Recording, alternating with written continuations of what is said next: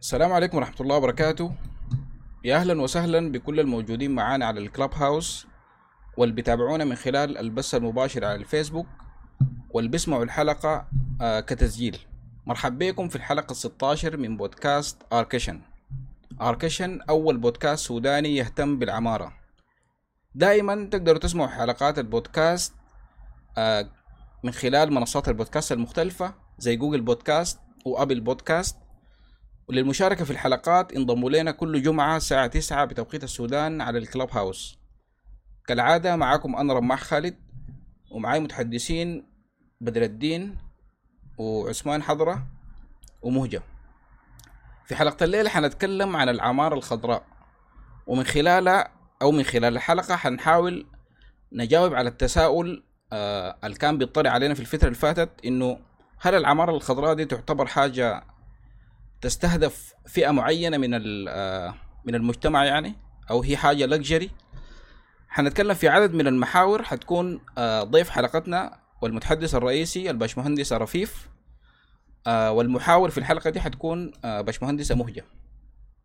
أنا هحول المايك لمهجة ونبدأ حلقتنا.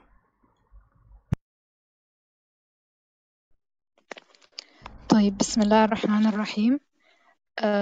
قبل ما نبدأ هنطلب من البشمهندسة رفيف تعرفنا عن نفسها الأول. هي زولة يعني ما شاء الله مختصة في مجال ال- العمارة الخضراء ولها experience في في المجال ده.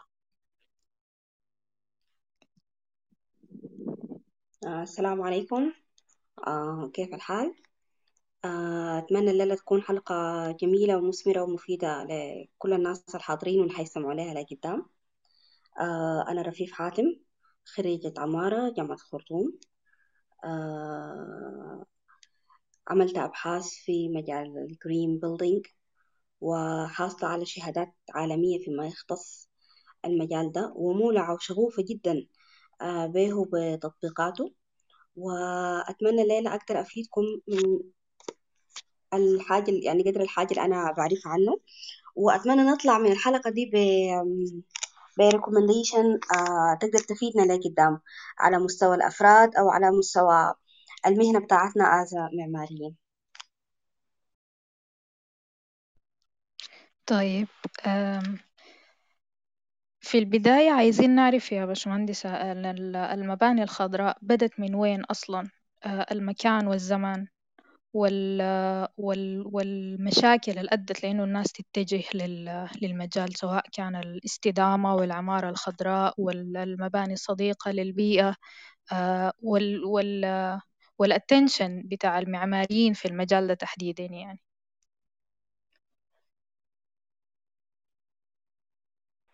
طيب خلينا نقول أول حاجة خلينا نثبت إنه آه، إحنا ما بنقدر نقول آه، بدت يوم كذا سنة كذا. تمام؟ لأنه العمارة الخضراء بمفهومها وبم يعني الأهداف بتاعتها هي دي الطريقة الصحيحة للبنى. هي دي الطريقة اللي اتبعوها الأجداد اتبعتها الحضارات منذ قديم الأجل. يعني آه أي حضارة قدر قدرت تصل مبانيها إلى الآن دي حضارة كانت قائمة على مباني على يعني نفس المفهوم بتاع العمارة الخضراء. زي مثلا الحضارة الفرعونية آه أو الحضارة الإغريقية أو غيره. ممكن تاني شوية في في في كلامنا حنقدر نشرح المفهوم ده لكن ما في زول بيقدر يقول لك هي بدت يوم كذا أو سنة كذا. هي مفهوم كان ممارس آه في كل الحضارات السابقة. تمام؟ وهو يعني التزامه بالمفهوم ده هو اللي أدى إنه مبانيهم آه تقدر تصلنا لحد الآن.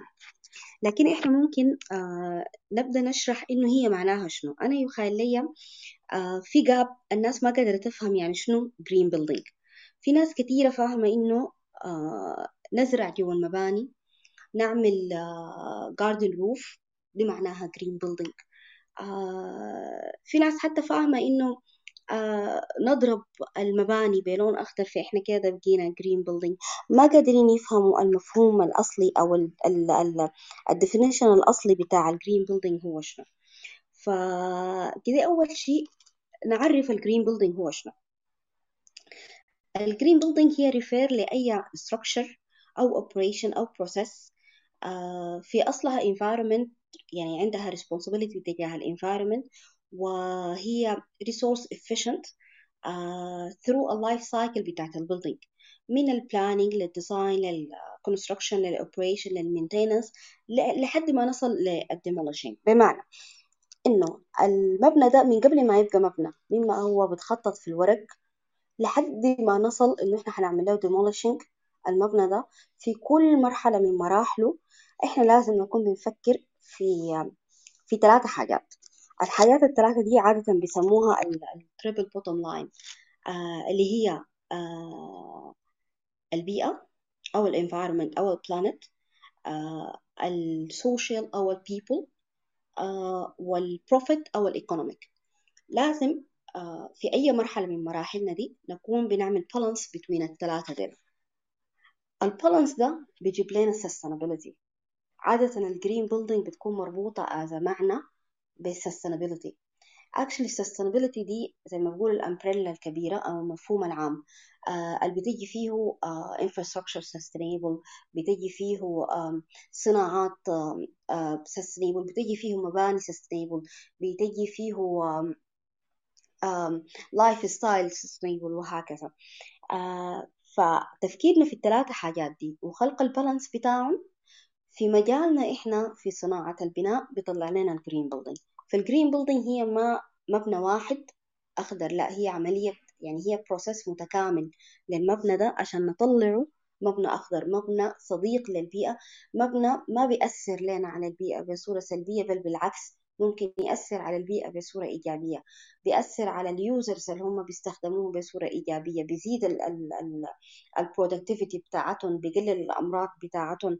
آه بيدينا أرباح عالية. آه على المدى القصير وعلى المدى الطويل آه كمان. فدي المعنى الأساسي بتاع ال sustainable بتاعت ال green building اللي هي بتتماشى مع كثير بنسمع عن ال high performance building وال net zero building. ال high performance building uh, مختصة أكتر بإنه استخدام الطاقة يكون يعني بيحصل بصورة efficient بصورة عالية جدا. فبيقلل ال ال استخدام الطاقة الجاية من ال grid الجايان من الشبكة القومية. ال net zero building for example هي المباني اللي بيكون استخدام الطاقة فيها يعادل إنتاجها للطاقة. يعني هي بتنتج طاقة. وبتستهلك نفس الطاقة اللي هي بتنتجها بل بالعكس أحيانا بالطاقة اللي بتنتجها بتكون أكثر من استخدامها فبتتبرع بها لمباني أخرى أو لمناطق أخرى. فلو رجعنا تاني دايرة أقول إنه الحضارات القديمة آه هي مباني خضراء. أي مبنى آه قادر إنه يتكيف مع بيئته وقادر إنه يستمر آه هو مبنى أخضر. أي مبنى قادر إنه يتغير حسب المتغيرات الحاصلة حواليه يعني لما يجي الصيف يكون بارد جوا لما يجي الخريف آه آه الأمطار ما تضر به آه لما يجي الشتاء يكون دافي هو مبنى أخضر. أي مبنى استهلاكه بتاع الطاقة بسيط هو مبنى أخضر. أي مبنى استهلاكه بتاع الموية بسيط هو مبنى أخضر. كيفية الحاجات دي تختلف من منطقة لمنطقة تختلف حسب التأقلم بتاع المبنى مع مع المنطقة حسب المصادر الموجودة في في في في في المنطقة. أي مبنى في عملية بنائه بنحاول نحافظ على الموارد بنحاول نستخدم مواد صديقة للبيئة بتاعتنا مواد جاية من نفس البيئة اللي إحنا فيها هو مبنى أخضر.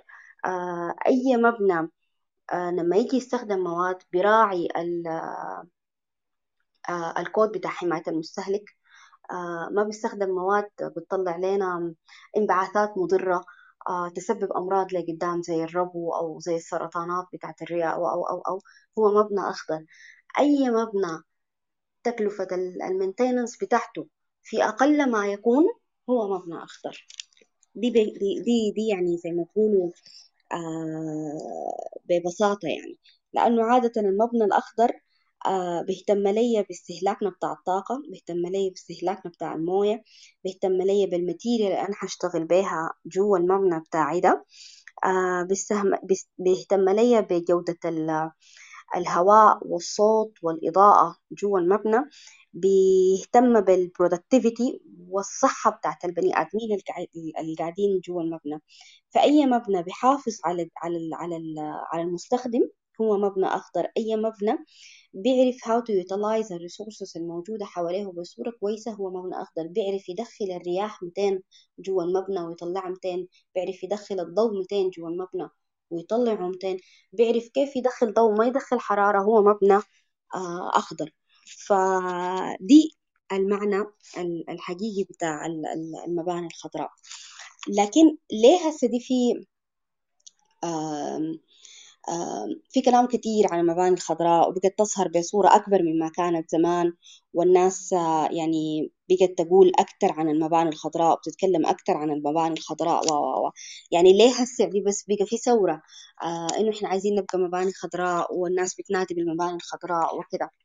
آه بالنهاية إحنا يعني يعني في صناعة. البناء ما معزولين عن عن العالم. فالعالم بيواجه في مشاكل كثيرة جدا. منها ال global warming منها التغيرات المناخية آه منها آه مصادر الطاقة والشح اللي فيها منها الموارد والحروب اللي بتحصل على الموارد وهكذا. فدي كلها حاجات بتأثر في الصناعة بتأثر في صناعة في الصناعة بتاعتنا. لأنه بالنهاية ال- ال- المباني في حد ذاتها يعني آه بتستهلك كثير من الموارد. بتستهلك من الطاقة آه ما يقارب لأربعين في المية. إن كانت طاقة في في التشغيل أو في البناء ذات روحه أو في عملية ال maintenance لقدام فاستهلاك الطاقة ده خلاها واحدة من الحاجات اللي لازم تأثر وتؤثر آه، في في المشاكل الحاصلة global المباني في حد ذاتها بتطلع قريبة 30% من غازات الاحتباس الحراري وبتستهلك 15% من مياه الشرب مثلا. وبتطلع 40% من المخلفات. فهي مصدر من مصادر المشاكل الحاصلة عالميا دي. فاتجاهنا المباني الخضراء ليه؟ لأنه المبنى الأخضر بيقدر يقلل لنا استهلاك الطاقة بنسبة 50% بيقدر يعمل reduction لانبعاث ثاني أكسيد الكربون بنسبة تصل ل 40% آه بيقدر يقلل من من المخلفات اللي بتطلع بنسبة تقارب السبعين في المية. الحياة دي كلها ظهرت متين ظهرت بعد الثورة الصناعية. آه الثورة الصناعية آه من 1930 وإحنا جايين آه عملت تغيير حقيقي في في ال- في- في العالم الحديث. آه ظهور الفحم والاعتماد على الفحم. آه خلى الناس تبطل حياة كثيرة جدا منها استخدام الطواحين بتاعت المويه لاستهلاك الكهرباء والحاجة دي انتشرت من الدول الاستعمارية لكل المستعمرات. فبقى ال- الأثر كبير جدا. فدي من الأسباب يعني أسباب ظهور المشاكل بتاعت ال global warming وهكذا. لو جينا لما يلينا إحنا كمهندسين الثورة الصناعية أنتجت لنا تابوهات بتاعت. بتاعت building الثورة الصناعية آه، أنتجت آه، المباني الخرسانية اللي هي بقت يعني آه، استهلاكية أكتر من هي آه، منتجة. و unfortunately بقت copy paste يعني بقت ال- الحياة بتطلع آه، وبتصدر لكل العالم مباني بقت متشابهة في كل العالم مع اختلاف المناخ اختلاف التضاريس اختلاف الاحتياجات واختلاف ال culture اختلاف ال- ال social فالحاجة دي هي يمكن تكون الآفة الحقيقية كانت. بقى حتى المهندسين فقدوا المعنى الحقيقي للهندسة بقى بدل ما يكون في تحليل و... وفي تكيف مع البيئة وفي تغيير حسب المتغيرات الحاصلة بقى في استخدام. لل- للمباني دي أو للطريقة دي آه، أنتجت لنا مباني تستهلك طاقة كبيرة جدا جدا لأنها هي يعني آه، لما تخدها مثلا في حتة زي السودان في حتة سافانا مثلا أو في مناطق شبه صحراوية هي أساسا كيوبيك بيكون حار جدا جدا في الصيف وبيكون بارد جدا جدا في الشتاء. فبالتالي بتستهلك كمية بتاع طاقة كبيرة جدا جدا. أنت جبت مبنى بدل ما تكيفه على البيئة لا أنت بقيت تاني بتحتاج لمكيفات آه، تسهل لك المعيشة فيه آه، بتحتاج لمراوح تسهل لك المعيشة فيه بتحتاج لإضاءة تسهل لك المعيشة فيه. بدل ما تستخدم بيئتك عشان تقدر تتعايش معاها لا أنت بقيت عازل نفسك عن بيئتك وبتستخدم في تكنولوجيا جاياك نتائج برضو للثورة الصناعية آه، عشان تسهل لك العيش هنا. الثورة الصناعية زي ما أنتجت ده أنتجت ال gap الكبير بين بين كل المهندسين بدل ما كلهم يقعدوا في ترابيزة واحدة عشان يشوفوا متغير بيحصل في البلد آه، أو في المنطقة اللي هم فيها ويوجدوا له حلول على مستوى طريقة المعيشة جوا البيوت. آه لا بقت في disconnecting بقى كل واحد بس حافظ دوره أنا بيجيني مبنى بعمل كده وطب بسلمه للزول اللي بعديني. فال process آه، بتاعت بتاعت عملية البناء بقت عملية تراتبية يعني آه الأول بخلص كده بيمشي للتاني بيمشي للتالت بيمشي للرابع ده بيمنع ال brainstorming وبيمنع ال ال creative يعني إنه ناس تبتكر ويحصل في innovation زي مشكلة الكورونا هسه دي. هل إحنا لمسنا لها دي تغيير حقيقي في مبانينا؟ إحنا هسه من 2019 ل 2022 أي واحد قاعد في آه، في مكتب هندسي بيمارس آه، آه، الهندسة المعمارية هل طرأ تفكير إنه الجائحة بتاعت كورونا دي في التصميم بتاع البيوت ممكن تكون تأثر كيف؟ رير يعني ممكن ألاقي إجابة بنعم للسؤال ده ليه؟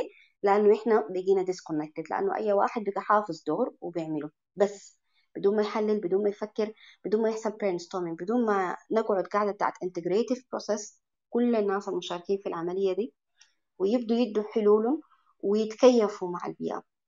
آه الكائنات كلها بتتكيف مع بيئتها وده مفهوم ال green building هو مبنى متكيف مع البيئة اللي هو عايش فيها. ف خلينا نقول إنه أنا لحد هنا ده. أشوف الناس ماشيين معانا كيف عشان نطلع بعد ذاك لنقاط تانية. أتمنى إنه أكون قدرت أشرح ال definition أو المعنى أو ال meaning بتاع ال green building آه، بصورة مبسطة للناس. طيب آه، من كلام البشمهندسة كده إحنا ممكن نطلع بأنه ال green building في الآخر ما هو بس product أو result آه، بالعكس هي process أو way of living. يعني من مرحلة ما ما ال design stage during ال construction أو من حتى قبل ال design فقبل آه، ما نكمل النقطة اللي بعدها نشوف لو في أي مداخلة في زول عايز يسأل اتفضل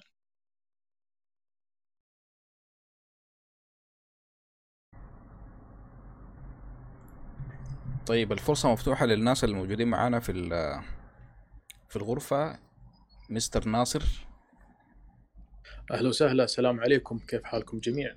وعليكم السلام. وشكرا على المعلومات القيمة الجميلة جدا في العمارة الخضراء. آه، أنا ودي أضيف أنه العمارة الخضراء ضرورة وليست ترند ما هو موضة تنحط. لأن بعض الناس يعتقد أنها موضة. وضرورتها لأن العالم كله صار فيه global warming اللي هو الاحتباس الحراري وهذا أمر ضروري وأكيد أنكم تطرقتوا له. ولكن الشيء الآخر اللي أبغى أوضحه أنه تخ... أنها ليست كافية لحل المشكلة العمارة الخضراء. اللي بيحل المشكلة برضو آه، اليد الأخرى اللي هي تخطيط المدن. فمثل ما قالت الأخت آه، معليش على الاسم ما أقدر أقراه رفيف آه، المهندسة رفيف الله يعطيها العافية. أيوه مضبوط تفضل. اي الأخت ري ذكرت إنه الصناعة وال industrial age اللي هو تقدم الصناعة سوى monotonous و cookie cutter يعني تشابه الناس في العمارة. وهذا أمر ليس مرغوب آه، لأنهم بغض النظر عن الثقافة وال وال وبرضو حاجات الناس. هذه تم إهمالها.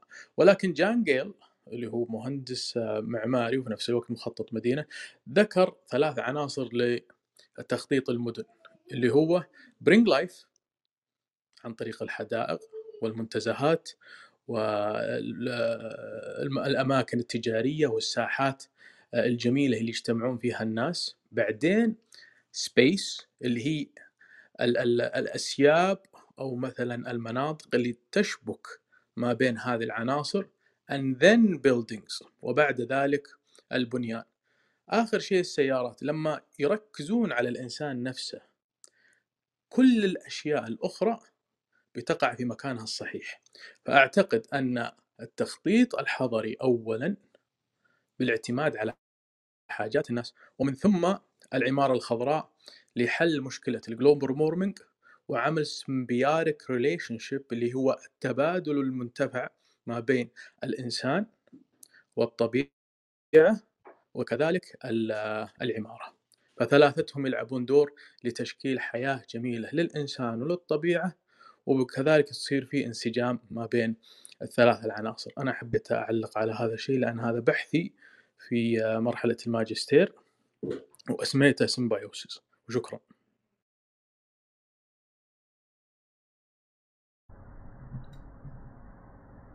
آه شكرا يا أبو هاشم آه ناصر. آه أنا بس عندي تعقيب على آه كلام الباشمهندس. آه آه فعلا هي ما بالنهاية ما بيجي المبنى براوي يعني لازم تتخطط المدينة أول حتى ما بعدك يظهر المبنى. يعني ال location بتاعه ذاته ما بتخطى عبثا. يعني شنو جنب شنو شنو الواجهة آه ال behind كده. آه بالنهاية زي ما إحنا قلنا إنه ال three ال triple line اللي هي بتتكلم عن ال people عن ال planet وعن ال profit دي لازم يحصل لها وزنة في كل حاجة من الايربان بلاننج للايربان ديزاين للبيلدينج للانتيريال ديزاين إحنا we have to to think about them الثلاثة أنا لما أفكر في ال people لازم أفكر في ال health بتاعتهم. لازم أخليهم يمشوا ما يعتمدوا على العربات. هشجعهم إنهم يمشوا كيف؟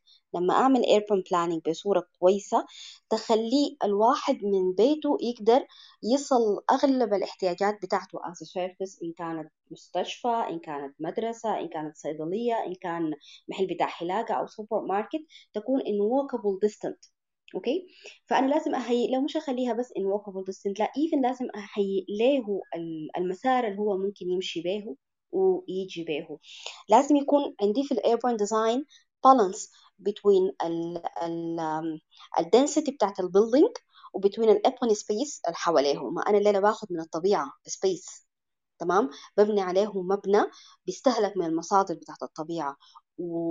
وبدي آه انبعاثات سالبة على الطبيعة. لازم عشان أقدر أعمل ال balance ده لازم أخلق آه بالاتجاه الثاني open space مليان green مليان water مليان حياة كثيرة شديد عشان أعمل ال balance وعشان أقلل من الظاهرة بتاعت ال heat island effect اللي بتظهر لنا في المدن.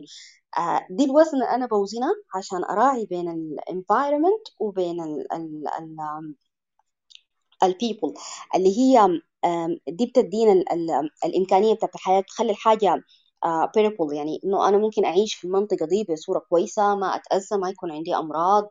ال productivity بتكون بتاعتي عالية. فأول ما تظهر لنا موضوع ال productivity هيجينا بهناك الجانب الثالث اللي إحنا بنتكلم عنه ال profit أنا ما داير أبني مدن. آه تكون أوه تمام وحلوة و healthy أو كده ده لكن ما أستفيد منها ما يجيني منها أرباح. ما بالنهاية أنا ما ببني ساي أنا ببني عشان ربح. فهي الثلاثة الوزن ديل في أي step لازم يمشوا معانا.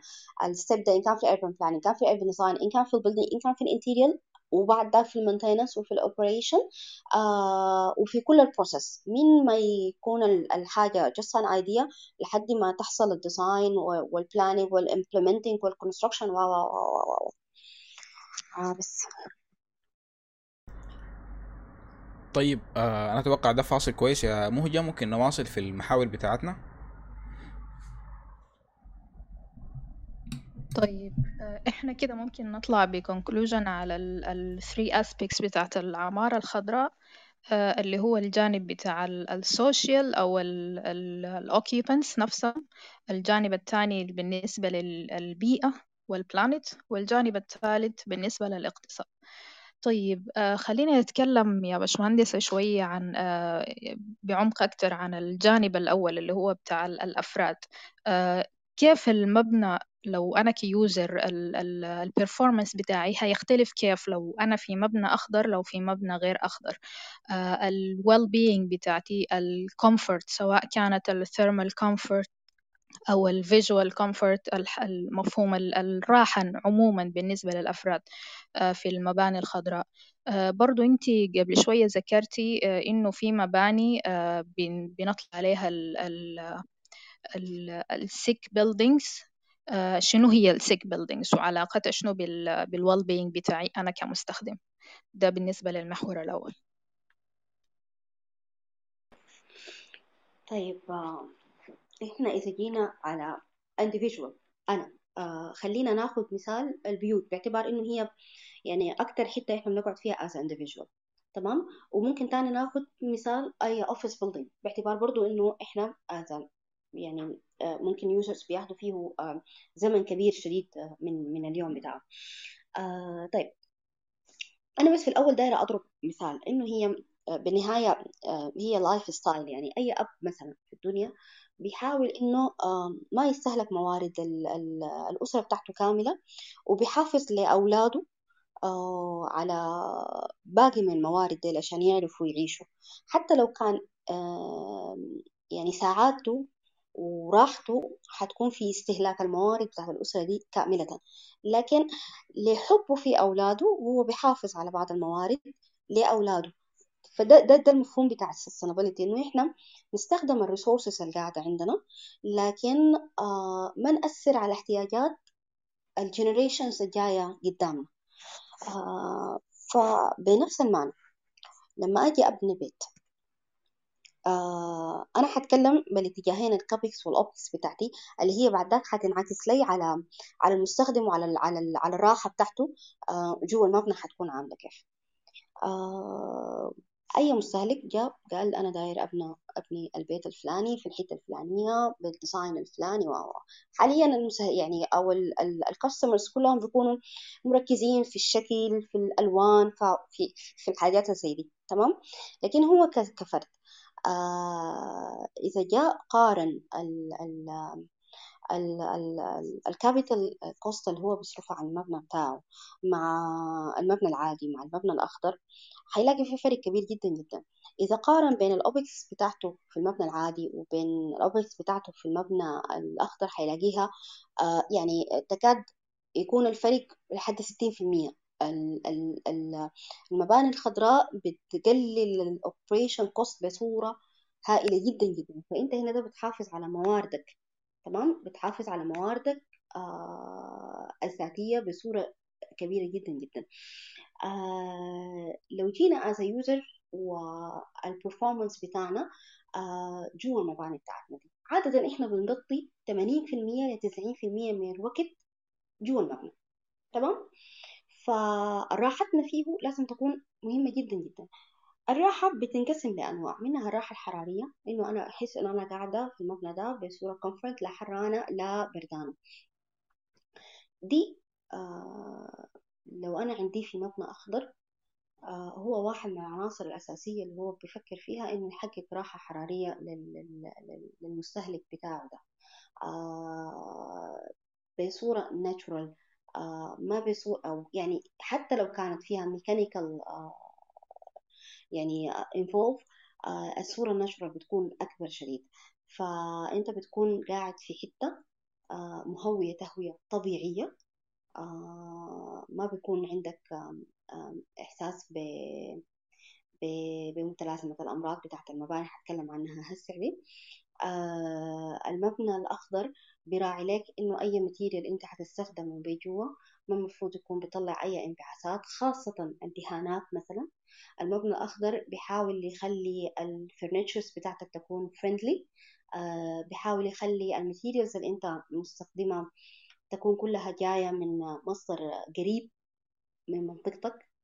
آه فبالتالي أنت ما بتصرف عليه آه طاقة بتاعت عربات آه من وإلى آه المبنى الأخضر آه بيديك ضوء ناتشورال آه، غير مؤذي.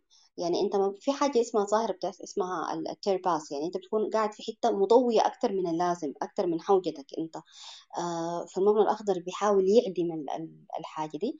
المبنى الأخضر بيستعمل آه equipment آه أو tools كلها صديقة للبيئة. آه لو جينا مثلا لل لل refrigerants كلها أو المبردات بصورة عامة. المبنى الأخضر بيحاول يستخدم آه، مبردات ما تكون داخلة فيها المواد السامة زي ال CFCs أو الاتش سي اف سيز أو ال halon. المواد دي عندها انبعاثات ضارة بالأجهزة التنفسية وبالجلد آه، بطول الزمن آه، والقعاد في المباني دي.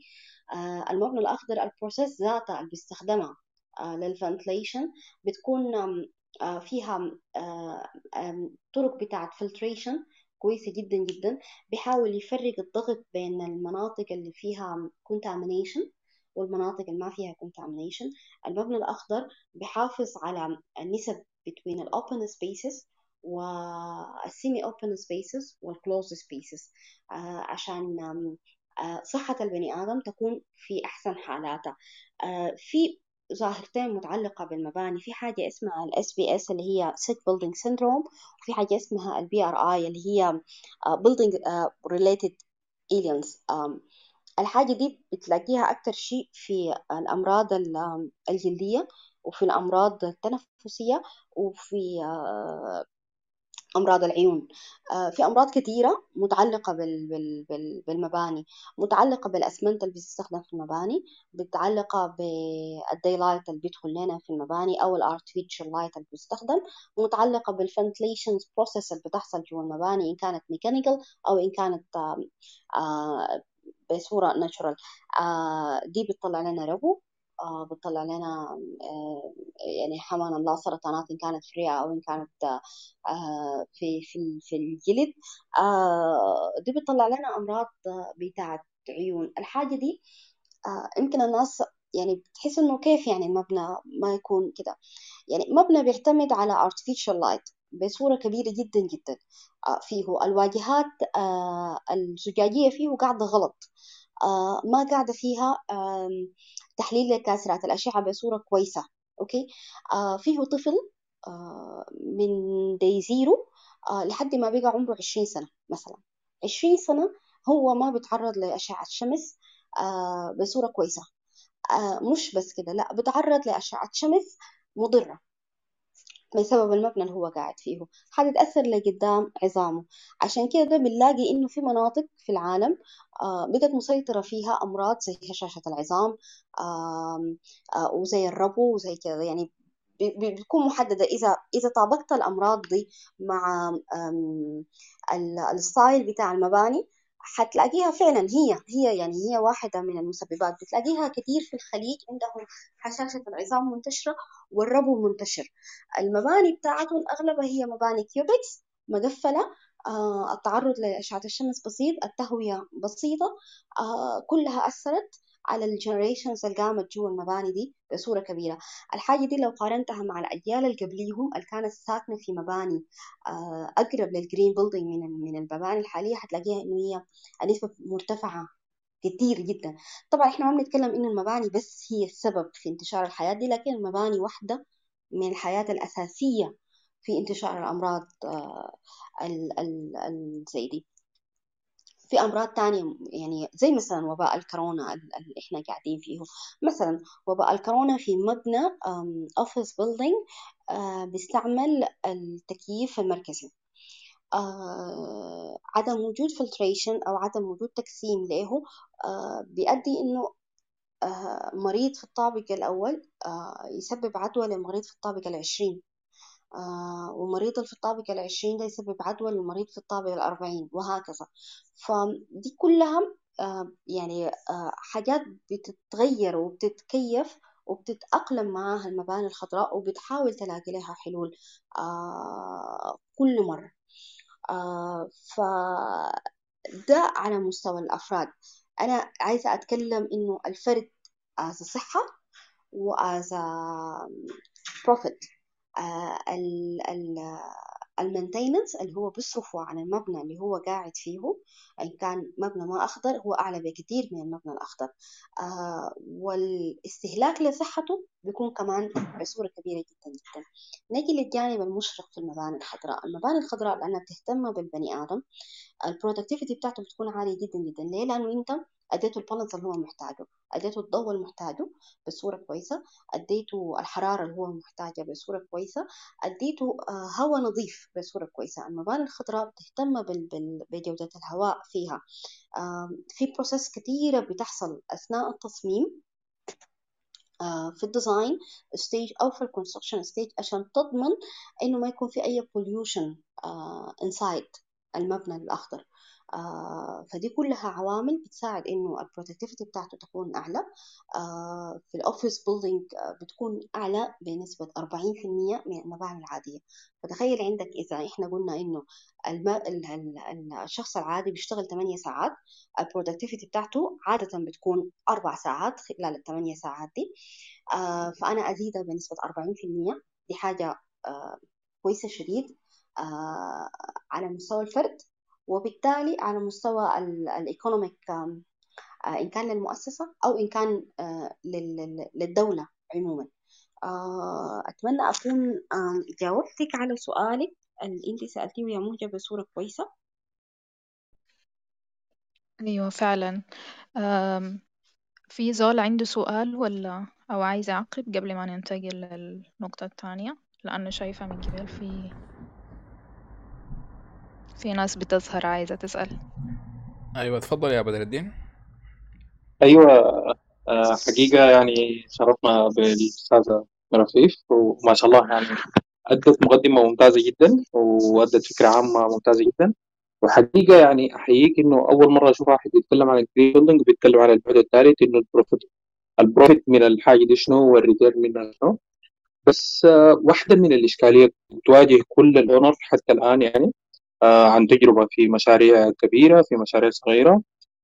إنه لسه ال factors بتاعت ال USGBC ال factors بتاعت ال بتاعت ال green building الحاليين خاطينها إذا كان ال local authorities كلهم لسه ال factor دي ال يعني ال payback بتاعها لسه بعيد جدا جدا. يعني لما تطبقوا الحاجة دي على المباني بعدهم في الواقع زي ما هي ذكرت إنه الناس ممكن حتوفر لهم ال OPEX وال CAPEX فهم دائما ال owner بيلقوا إنه ال CAPEX بتاعت التأسيس للمباني الخضراء عالية جدا لدرجة إنه ال payback بتاعها يعني حسبوها ممكن يكون مثلا في في الخليج بيكون خمس سنين ست سنين سبع سنين. فهم دائما بيستخسروا الحاجة دي لأنه ال payback بتاعها بيكون بيجي في في ست سنين وسبع سنين بيقولوا إنه قروشهم دي يشيلوها يدخلوها في حاجة ثانية تجيب لهم أرباح كمان لما تحصل ست سنين دي ممكن تضاعف أصلا المبلغ يعني.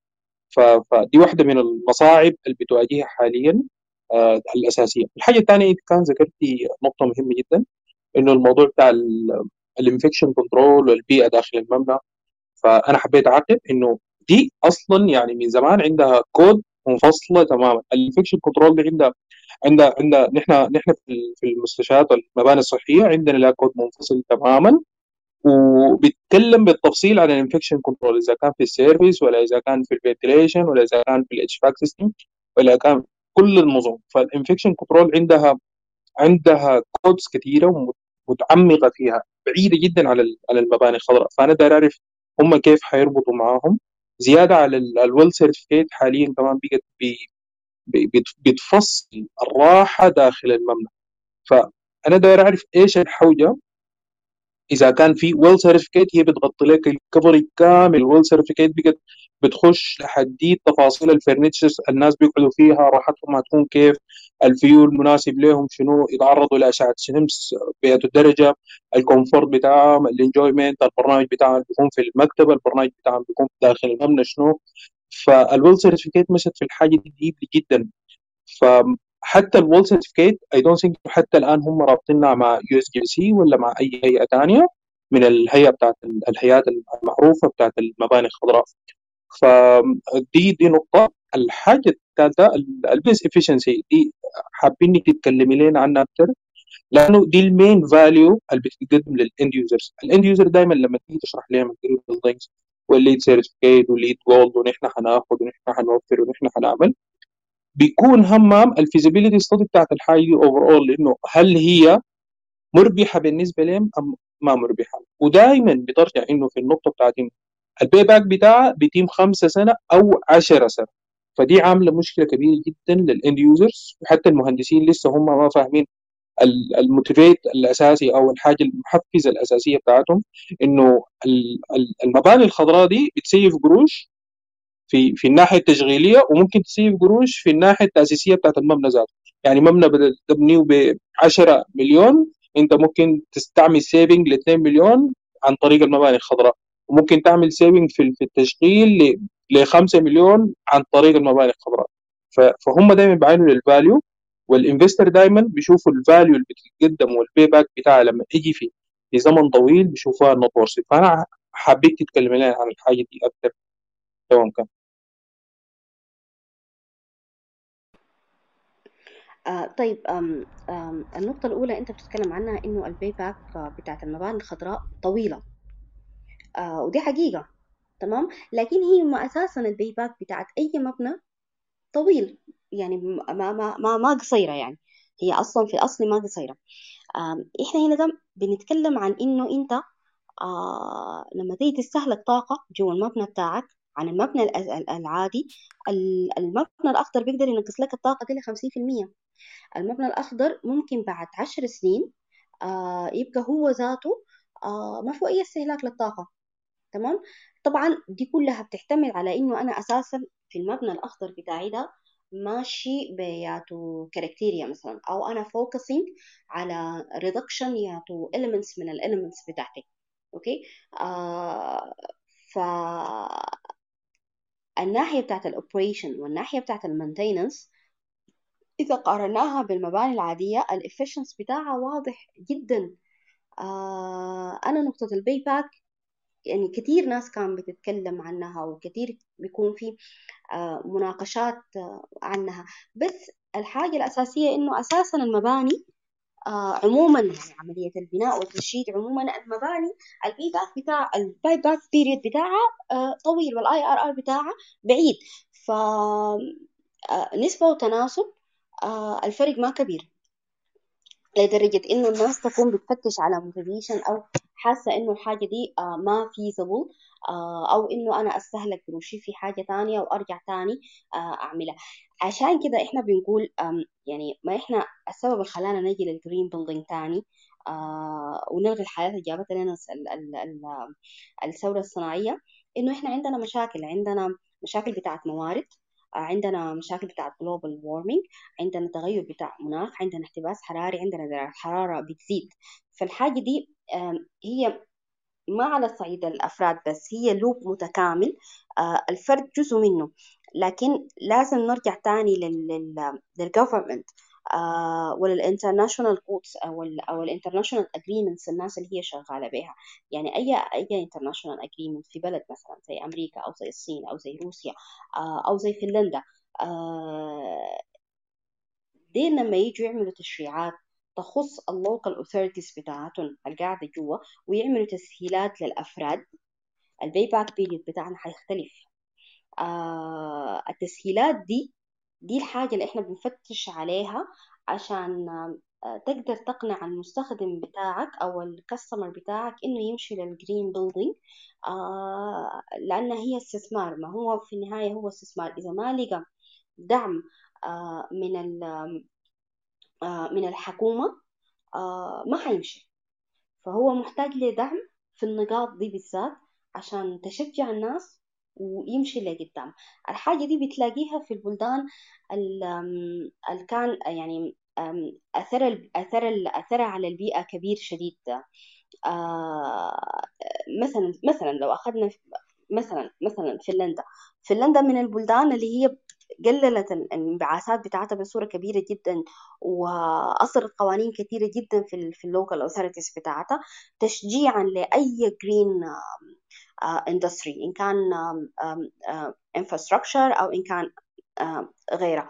وصلت للي هي عايزاه وصلت لل targeting اللي هي عايزاه بل بالعكس نقصت عن ال target اللي هي المفروض ملزمة به بنسبة 6% فالحاجة ككل دايرة دعم آه الفرد ما حي ما حيقدر يستثمر. آه في green building إذا ما لقى دعم من ال من ال local authorities اللي هو يعني منتمي لها وال local authorities ما حتلاقي ما حتديه الدعم ده إلا إذا ظهرت لها codes جاية من ال government as استراتيجية ماشية بها ال government عشان تتماشى مع الاجريمنتس الحاصلة عالميا حاليا. آه الفكرة إنه إحنا يعني زي ما بيقولوا العولمة إحنا ما قاعدين في يعني ما قاعدين برانا. آه، أي حاجة بتحصل في أي حتة بتأثر علينا. الحاصل في الصين حاليا بيأثر علينا. بالنهاية المبنى منتج زيه زي أي منتج. آه، زي ما عندنا مشاكل وغلاء في كل المنتجات الحاصلة حاليا بسبب for example آه، مشاكل مشاكل ال supply chain ومشاكل الطاقة الحاصلة في الهند. في سوري في الصين. المبنى ذاته as عملية اتأثرت بال بال بال بالمفهوم ده ذاته. آه، فهي عشان تقدر تقوم وتمشي لازم to supported ب ب agreements وب آه، وب codes وبتسهيلات من من الحكومة. ده بالنسبة للحاجة الأولى. بالنسبة ممكن لل... ممكن بس أضيف لك في الحاجة الأولى. يعني نحن حتى جربنا حاجات الحكومية ال infrastructures يعني أبسط مثال كان عندنا cases بتاع district cooling ال central cooling بتاعها بيصرف about 7 ميجا وات فالحاجة دي كانت إشكالية كبيرة جدا إنه حتى ال tariff التكلفة بتاعت ال tariff بتاعت ال district cooling من الحكومة هي أغلى من إنه نحن نعمل تكييف تكييف عندنا ونصرف فيه كهرباء وبكمية كبيرة مع إنه ال district cooling حيعمل saving لحاجة كبيرة.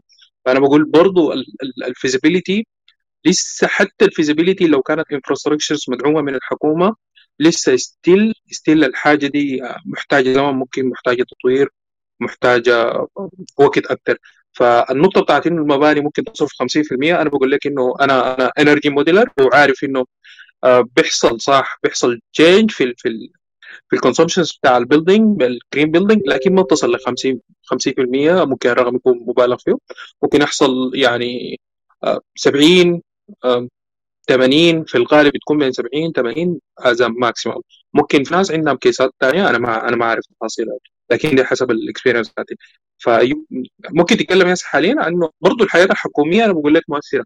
زي مثلا في دبي في في الإمارات ال district cooling still لسه التكلفة بتاعت ال tariff لسه ما يعني ما بتعمل cover زي ما انت تعمل cooling لحالك. لكن هم حاليا بقوا مجبرين إنه يمشوا على ال district cooling مع إنه التكلفة أعلى من من التكييف أعلى من التكييف المنفصل يكون عندك package unit ويكون عندك central unit قاعد عندك في المكان. آه، حتى في في الخليج غالبا كده الشيء ده حاصل. هي هي ما بالنهاية يعني مثلا لو تكلمنا مثلا عن عن عن واحد ما هي في النهاية أنت الكودات بتمشي بها لو مثلا تكلمنا عن مثلا عن LEED as standard لل green building بالنهاية اختيارك للحاجة اللي أنت حتمشي بيها دي uh, هي موازنة بال profit وبال environment وبال social ما قلنا إحنا عندنا ثلاثة حاجات لازم يعني نعمل عليها balance لكن لا يمنع إنه أنا لو فشلت إنه أقدر أحقق ال feasibility في ال points دي أقدر أحققها في الحاجة الثانية يعني لازم نرجع لإنه إحنا نقدر نعمل balance عشان نطلع من المبنى بتاعنا ده وال performance بتاعه من إنه يكون مبنى عادي إنه يكون مبنى استهلاكه أقل في في في الحاجة أو في في الموارد اللي هو بيستهلكها تكون أقل من أي مبنى عادي. إذا ما قدرنا عليها في مجال التبريد ممكن نقدر عليها في مجال تاني وهكذا. يعني هي الفكرة يعني إحنا ما لازم نحقق الحياة دي في كل الحاجات ما لازم نحقق الريدكشن ده آه، في في كل المجالات اللي عندنا. لكن هاو آه، إنه نحن نقدر نحققها آه، في أغلبها مثلا أو فيما يتماشى مع المنطقة اللي إحنا قاعدين فيها. يعني أنا متأكدة إنه آه، نفس ال case بتاعكم ده لو كان في منطقة تانية غير غير الإمارات أكيد ال results أو ال أو ال أو ال numbers بتاعته حتكون مختلفة عن عن عن الإمارات. فهي الفكرة how to adjust حسب ال background بتاعك. بالنهاية المبنى الأخضر ده هو مبنى المفروض يكون متكيف مع البيئة اللي هو جاي منها. البيئة الجاي منها ما بمعنى إنه هي البيئة الصح لا لكن البيئة الحالية اللي هي قاعد اللي هو قاعد فيها هو قاعد في منطقة اقتصادها عامل كذا متطلباتها عاملة كذا فهو how to يعني to survive within المفهوم اللي هو قاعد فيه. طيب, طيب، النقطة الثانية النقطة الثانية تبع ال WELL certificate وتبع ال infection control لأنه في تخصصات ثانية فأنا داير أعرف ال intersections حيتم معاهم كيف ف... آه المبنى الأخضر عنده كوداته وعنده عنده ال standards اللي هو بي بي بيمشي فيها إن كان في ال ventilation إن كان في ال thermal إن كان في ال acoustic إن كان في ال في ال lighting أو إن كان في materials اللي هو بيستخدمها إن كانت either في furniture أو either في ال في ال في ال في ال construction ذاتها. متطلب لكمية بتاعت plans المفروض تكون جاهزة already uh, within a design process أو within an implementation uh, process uh, plans لل um, how to reduce the pollution بيطلع من العملية بتاعة construction how to um, um, freshing air within ال ال ال المبنى قبل ال قبل ال يعني قبل الاستخدام أو within الكونستراكشن أو هكذا يعني. عنده كوداته لاستخدامه لل material إنه كيف نقدر نعمل material cradle to cradle وهكذا. التقاطعات بتحصل definitely أكيد حتحصل باستخدام نفس الكودات بين بين هنا وبين هنا. بالنهاية الغرض هو واحد لكن الطريقة ال process يعني أنا آه مطلوب مني عشان أقدر أحد يعني أعمل thermal comfort ل user في office building إنه تكون درجة الحرارة المطلوبة في الحتة الفلانية اللي هو قاعد فيها كذا. تمام؟ لكن ال process المفروض تحصل بها الحاجة دي كيف؟ في ال design ذاته حتكون كيف؟ دي الحاجة اللي إحنا بنتكلم عنها.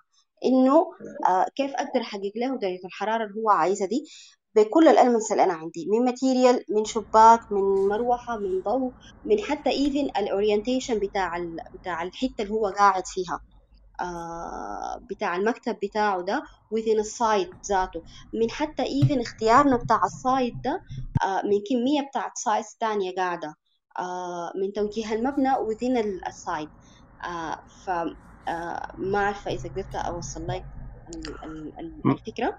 أنا... معلش ممكن ممكن بس السلام عليكم يا جماعة شاكر معكم. ممكن بس أستأذنك يا مهندس رفيف بس برضو أضيف على نقطتك دي.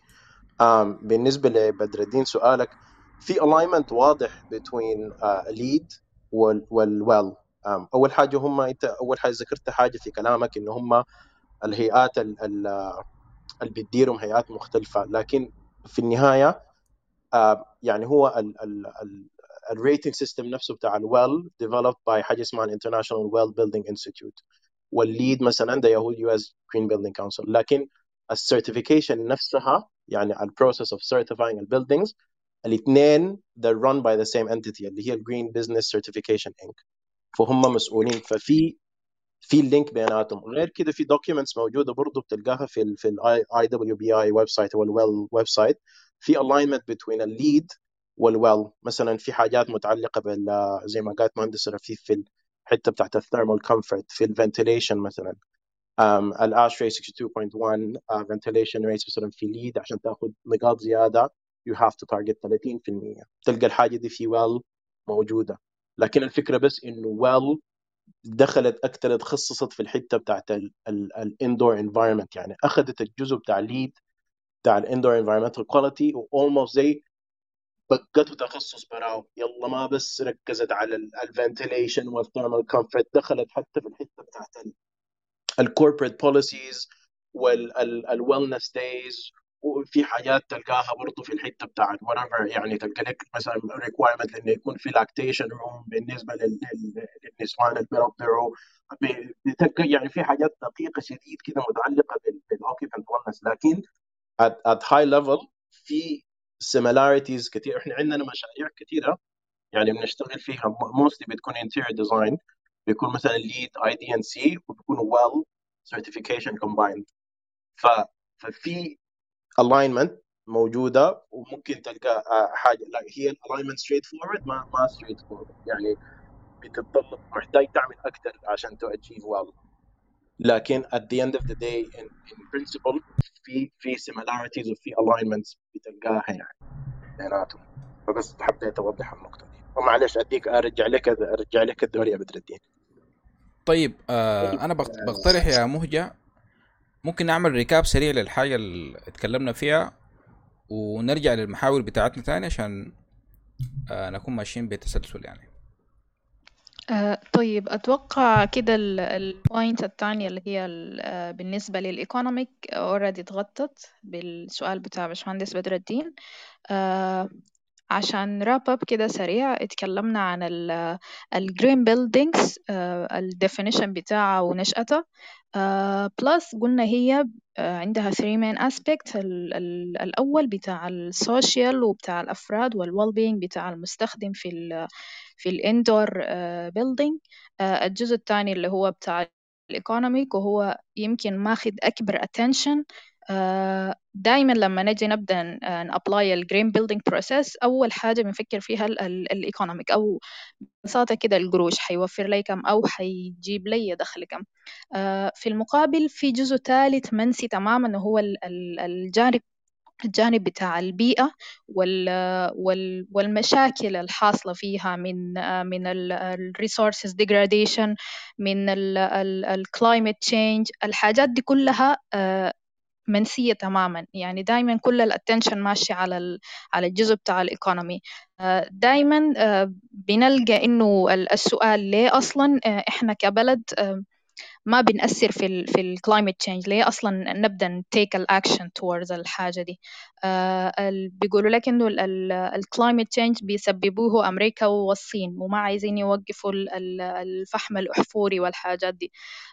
جاييهم دخل كتير. ناسين تماما إنه في ال third aspect أو الجزء بتاع ال planet وال climate change وهم أكبر يعني حتى سبحان الله أكثر الناس اللي بيأثروا على ال climate change هم ما ما الناس ال effect بتاعهم بيجي أول بل بالعكس يعني الناس اللي بيأثروا في ال climate change بأقل صورة وهي الدول النامية هي أكثر دول بتتأثر بها وزي ما شايفين حاليا في موضوع الفيضانات وال والتسونامي والجزر الماشية تغرق يعني دي أصلا ما بتأثر في يعني لا عندها يمكن انبعاثات ثاني أكسيد كربون عالية ولا كده لكن في النهاية لأنه إحنا عايشين في حاجة واحدة اسمها الكرة الأرضية. فعايزين الباشمهندسة تتكلم لنا على الجانب المنسي ده.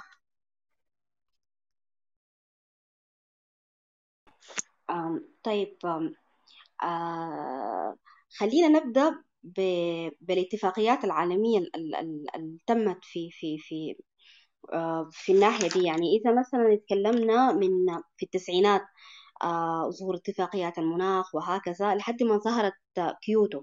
آه في آه في أوائل التسعينات اللي هي كانت يعني الاتفاقية نظمت استخدام أو التأثير على المناخ وهكذا. ومشاكل ال ال ال الانبعاثات ولحد بعد ذاك ما ظهرت لنا اتفاقية باريس في 2015 اللي هي يمكن تكون من أقوى الاتفاقيات الحاصلة في المناخ. اتفاقية باريس كان هدفها الأساسي الانبعاثات وتقليلها أو تثبيتها أو حتى يعني نطلع ب zero انبعاثات وتثبيت ال change الحاصل في في في في الاحتباس الحراري آه وتثبيت المعدل بتاعه إنه ما يزيد. آه وصدقت عليها كميات من الدول والدول المؤثرة حتى فعلا آه صادقت عليها وفي دول كثيرة قدرت تنجز المفروض منها. آه وبرضو من اتفاقيات الأرض برضو معروفة اللي هو البروتوكول بتاع مونتريال اللي هو كان متخصص بمشاكل الأوزون. و how نقدر نعمل reduction لل CFCs ولل HCFCs وهكذا لحد ما يحصل لها phasing out ب 2020 الاتفاقيات دي كلها كانت ملزمة للدول. ليه؟ لأنه كلنا إحنا بالنهاية عايشين في كوكب واحد. آه صحيح في دول كانت مؤثرة تأثير أقوى من دول أخرى آه لكن بالنهاية كلنا بنتأثر. آه حاليا يمكن الناس زمان كانت بتقول لك تغير مناخ و و لكن هسه دي أنت بتحسه حقيقي يعني. الناس بتلمسه. من اختلاف درجات الحرارة في الشتاء أو في الصيف. من ظهور للفيضانات من ظهور للحرائق بتاع الغابات من الحاجات دي كلها. آه والحاجات دي حاصلة إن كان في دولتنا أو إن كان في الدول المجاورة. يعني الحرائق اللي بتحصل كانت بتاعت الغابات الحاصلة كانت في تركيا وفي الجزائر والفيضانات اللي حصلت في كندا. الفيضانات اللي بتجينا إحنا هنا ده برضه في السودان وهكذا. دي كلها تداعيات لل... لل... للمشاكل البيئية الحاصلة اللي هي ما معزولة من الصناعة بتاعت المباني. آه بالنهاية آه صناعة المباني دي داخلة فيها صناعة المصانع داخلة فيها صناعة ال office building داخلة فيها الشوارع داخلة فيها أي حاجة. آه فالعملية مؤثرة جدا. والكلام الناس الما يعني ناس كثيرين بيشوفوا إنه في تهويل لل للمفهوم بتاع ال climate change أو ال global warming أو كده. بس الحاجات دي لو رجعنا للتاريخ هنلاقي إنه في حضارات انتهت. آه واحد من أسباب انتهائها المشاكل اللي كانت بتظهر إن كان جفاف آه أو كده يعني. آه مثلا من الحضارات اللي اختفت حضارة المايا في في في 660 كان سبب الجفاف. الجفاف معناه قلة في الموارد. قلة في الموارد معناه حروب. حروب معناه ناس حتطلع من حتاتها وتهاجر لحتات تانية لحد ما يحصل اختفاء. آه حاليا إحنا على يعني آه ناس كثيرين بي بي بي بتقول إنه في مجاعة حتحصل لقدام. آه أسبابها واحدة من أسبابها استهلاك الفحم في الصين. واحدة من أسبابها مشاكل الإمداد. آه واحدة من أسبابها كورونا والقفلة اللي كانت حصلت في عشرين واحد وعشرين. آه فدي كلها آه يعني إحنا ما بمنأى منها زي ما قالت شمونجة حتى إيفن إحنا في الدول النامية يمكن ما يكون عندنا أثر حقيقي يعني في الحياة دي لكن unfortunately التأثير آه بيجي علينا. يعني ال ال تداعيات الحاجة دي إحنا قاعدين نلمسها. آه إن كان من كوارث طبيعية لحد غلاء السلع الاستهلاكية في البقالات. ده كله تأثير واحد للحاجة اللي إحنا بنتكلم عنها اللي هي الاختلال في في في في, في الميزان آه بتاع البيئة آه عندنا. آه فأنا يعني عشان كده إحنا بنقول لازم تظهر codes ولازم تظهر تسهيلات من الحكومة. آه تراعي إنه العملية بتاعت المبنى على الأقل تكون إنتاجها لل pollution أو استهلاكها للموارد تكون أقل مما هو عليه. ال codes تختلف حسب اختلاف البيئة. حسب اختلاف الحتات اللي هي فيها. آه في باشمهندس كان ذكر ليد. ليد يمكن من الحاجات اللي فيها يعني آه مسمعة أكتر يعني هي من أكتر ال international codes اللي عندها يعني announcing في حتات كثيرة هم عرفوا يسوقوا يمكن لروحهم بحاجات كثيرة هو سهل في تنفيذه affordable في ال data بتاعته بصورة كبيرة. فيه flexibility آه لأنه فيه criterias كثيرة آه فبيقدر يعني يختلف من منطقة لمنطقة على حسب ال background بتاع المنطقة وحسب البيئة بتاعت المنطقة. آه طلعت منه كمية بتاعت كودات ب adaptation آه يعني في ليد في كندا وفي ليد في في في US. آه الجرين ستار في أستراليا برضه هو يعني منشق منه في بريم في في في UK.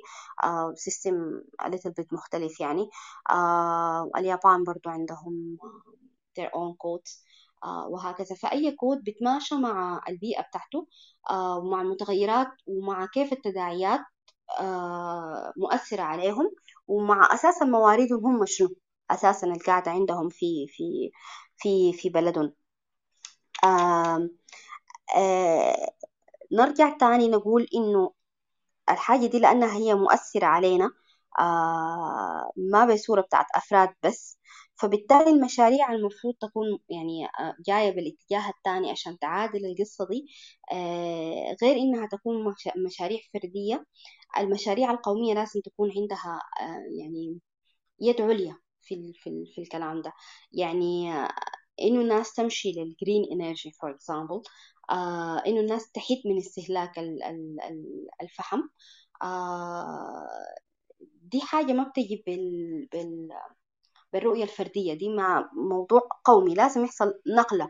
من من الحتة للتانية. لازم يكون الناس ماشية حسب الاتفاقيات العالمية المنصوص بها. لازم يحصل تشجيع آه للحاجة دي. وإلا حنستق يعني حيكون حنصل لمرحلة وحنستق آه في مناطق مهددة إنه هي آه تبقى ما فيشة في أكثر من 160 مليون نسمة مهددين بالمجاعة.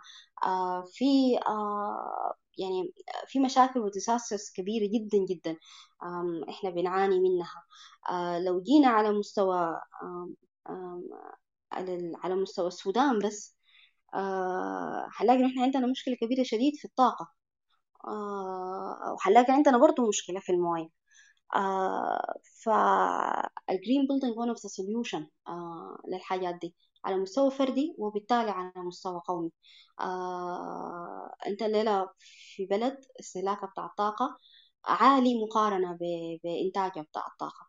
آه فلازم تفتش على حلول بديلة. الحلول البديلة بمشاريعك القومية أن أنت تمشي مثلا ل green ل green energy أو أو مع ذلك يعني تمشي كمان إنه أنت as مهندسين إحنا as قطاع هندسي لازم نلقى حلول فيما يخص ال professional بتاعنا للمشاكل بتاعت مشاكلنا بتاعت بتاعتنا as دولة من من استهلاك للطاقة ومن استهلاك للموية. إذا صنفناهم ديل أكبر مشكلتين ممكن تكون بتواجه الناس حاليا يعني. أنا دايرة بس أذكر يعني على سبيل المثال يعني من المشاريع اللي عندها potential عالي جدا جدا إن هي تحصل جوا السودان مشاريع إنتاج السيليكا للخلايا الشمسية ومشاريع يعني الطاقة الشمسية خاصة في غرب السودان مشاريع الطاقة من الموية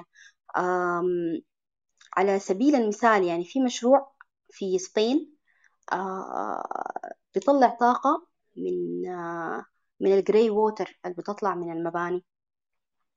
آه عبر إنتاج الطحالب آه من الموية دي. آه برضو من المشاريع اللي أنا حابة يعني أذكرها في مشروع في كينيا في منطقة بتاعت slums حولوا هم أساسا المنطقة كان فيها مشاكل بتاعت موية. إن كان fresh water أو إن كان يعني مشاكل بتاع ال sanitary فال ال ال المنطقة ديكي كانت بتعاني إنه ما فيها يعني آم نظام بتاع مراحيض فهم كل اللي عملوه إنه أدخلوا temporary يعني temporary passes within ال ال ال البيوت في في في المعسكرات ديكي. الحاجة دي آه لما جو بعد ذاك شافوا آه ال effects بتاعها كان عامل كيف. أول شيء أول شيء عالجوا مشاكل صحية بصورة كبيرة جدا جدا. آه ال human hygiene ارتفع بصورة كبيرة جدا جدا. آه فبالتالي أثر على ال productivity بتاعت الناس. فبالتالي أثر على احتياجهم للأدوية. فبالتالي قلل الضمان على على الحكومة في المنطقة دي. plus المشروع في حد ذاته استهلك عمالة كبيرة جدا جدا. فبالتالي زاد آه من ال أو سوري قلل من نسب العطالة فيه. فبالتالي برضو قلل من الاعتماد على ال على ال على ال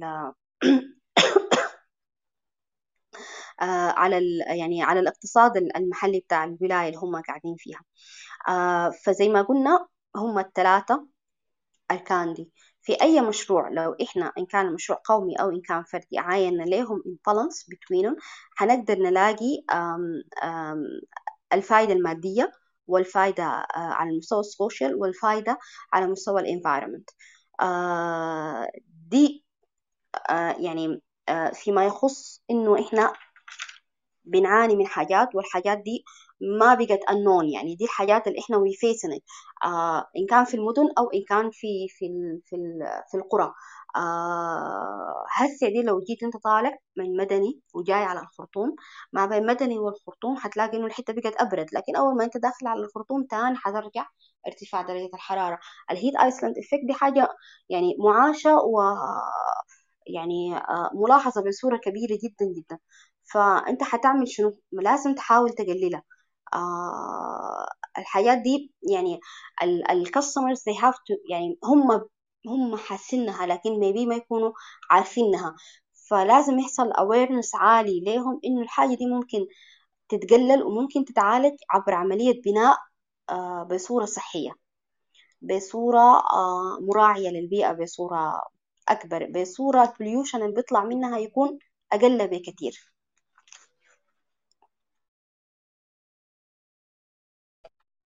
طيب طيب. آه، تفضلي تفضلي أيوة أتوقع كده البشمهندسة تكلمت عن عن المشكلة من من النواحي الثلاثة. آه بعد كده عايزين نبدأ يعني بعد ما حللنا المشكلة عايزين نبدأ نفكر في حلول أو بالذات إحنا كمعماريين أو أنا كبشمهندس معماري الليلة آه مفروض أعمل شنو عشان آه نقلل من الإفكت بتاع المشكلة دي. آه ولو في حلول already بدأت تتنفذ بالذات في الدول النامية نتكلم مثلا عن إحنا في الليلة في السودان آه، أحيانا بنلقى آه، إنه في حلول قد تكون تعجيزية لكن في حلول آه، ممكن ما تكلف ولا ولا فلس زي ما بقولوا. فعايزين البشمهندسة تتكلم لنا على الحاجة دي.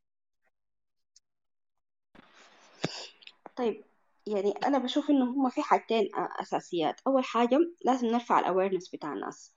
آه وتاني حاجة لازم نركز على التعليم. آه ال awareness بتاع المستهلك إنه يعرف إنه هو لما يجي لمبنى أخضر حتى لو كانت ال capital cost بتاعه أعلى شوية لكن بالنهاية أنت ال operation cost بتاعتك هتكون أقل كتير. آه فبالتالي هو براه حيكون مقتنع بالفكرة. آه ال education إحنا لازم الجيل الجاي لازم يفهم إنه الحاجة دي بقت متطلب أساسي آه وحاجة ضرورية آه لأنه إحنا في صراع للوجود. إن كان إحنا حنعيش لازم ال generations بتاعتنا تعيش بصورة كويسة شديد. فمن الجامعات لازم يعني يكون في challenge كثيرة حوالين الموضوع ده آه ويكون في exercises كثيرة حوالين الموضوع ده عشان آه يعني آه هو اوتوماتيكلي لما يجي يشتغل يكون براعي للحاجات دي. آم آه لازم يحصل تشجيع من الجفرمنت لأي زول بيقدر يعمل مبنى أخضر بتسهيلات آه ب آه بشتى أنواع يعني التسهيلات. آه هنا في السودان كان بدينا نعمل green council كان خاص بالسودان وتأسس فعلا الكلام ده كان آه 2017 شهر أربعة تقريبا. آه فكان اتأسس وبدأ يعني الناس بدأت تبلور في في في في codes آه آه هو طبعا بالنهاية كان يعني non-profit آه لكن كان داخل آه ضمن وزارة التخطيط. آه فالحاجة دي بس دايرة how to implement it. آه بصورة كويسة. آه الناس تستفيد من آه من الحاصل حواليها. في البلدان اللي حواليها من تجارب البلدان اللي حواليها يعني كيف قدرت تبلور كود خاص آه بها آه يعني أنا بتذكر إحنا وصلنا في في السودان green building council ده آه لحاجة كويسة شديد يعني. آه لقينا دعم عالي شديد من ال من ال من ال African green councils في الحتات اللي حوالينا آه من التجربة الكينية. آه كان من التجربة ال South African فالفكرة بس إنه أنت كيف تعلي ال awareness بتاع الناس آه كيف to implement الأفكار دي في في ال education system بتاعك.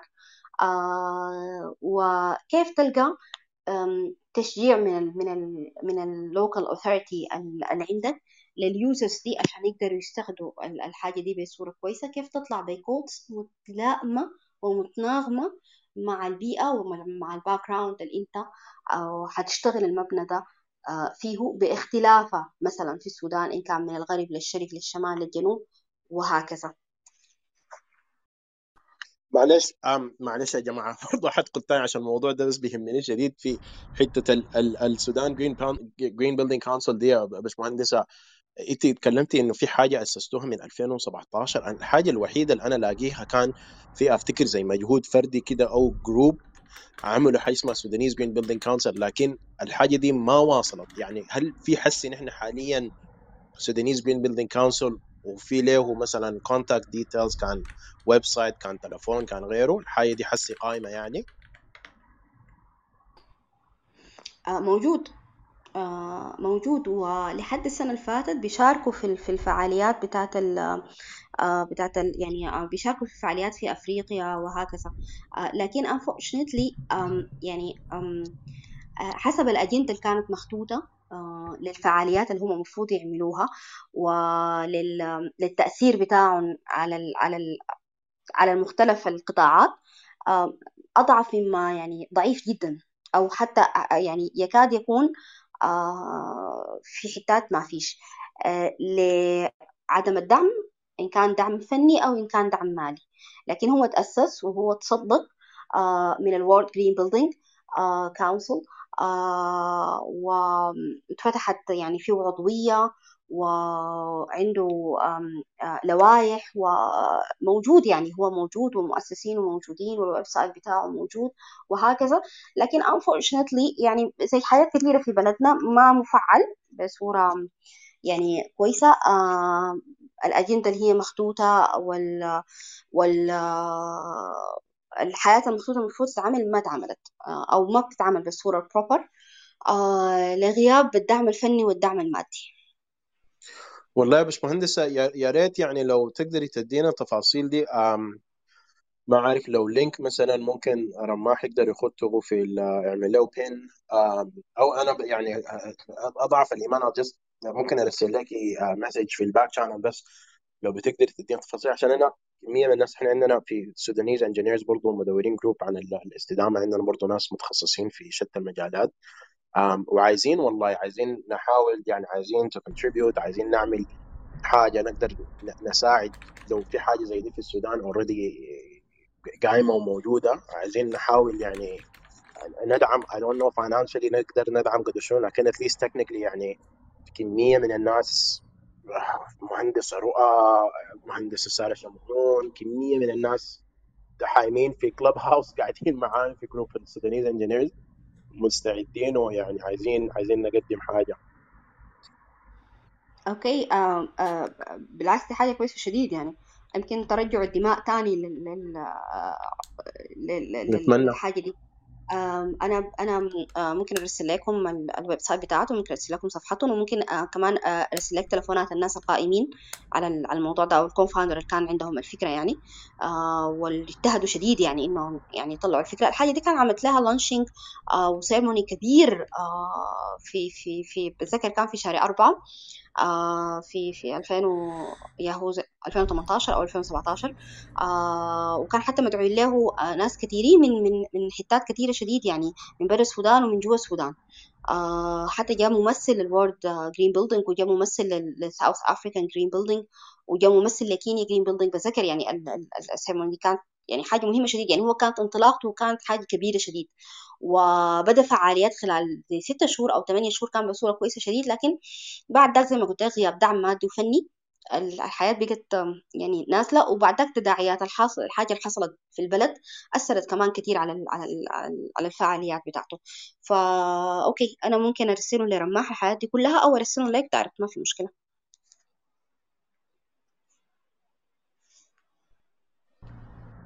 طيب آه والله الواحد آه صراحة بيكون مبسوط شديد إنه ال talks اللي هنا بتطلع بحاجة فعلا بتطبق على أرض الواقع.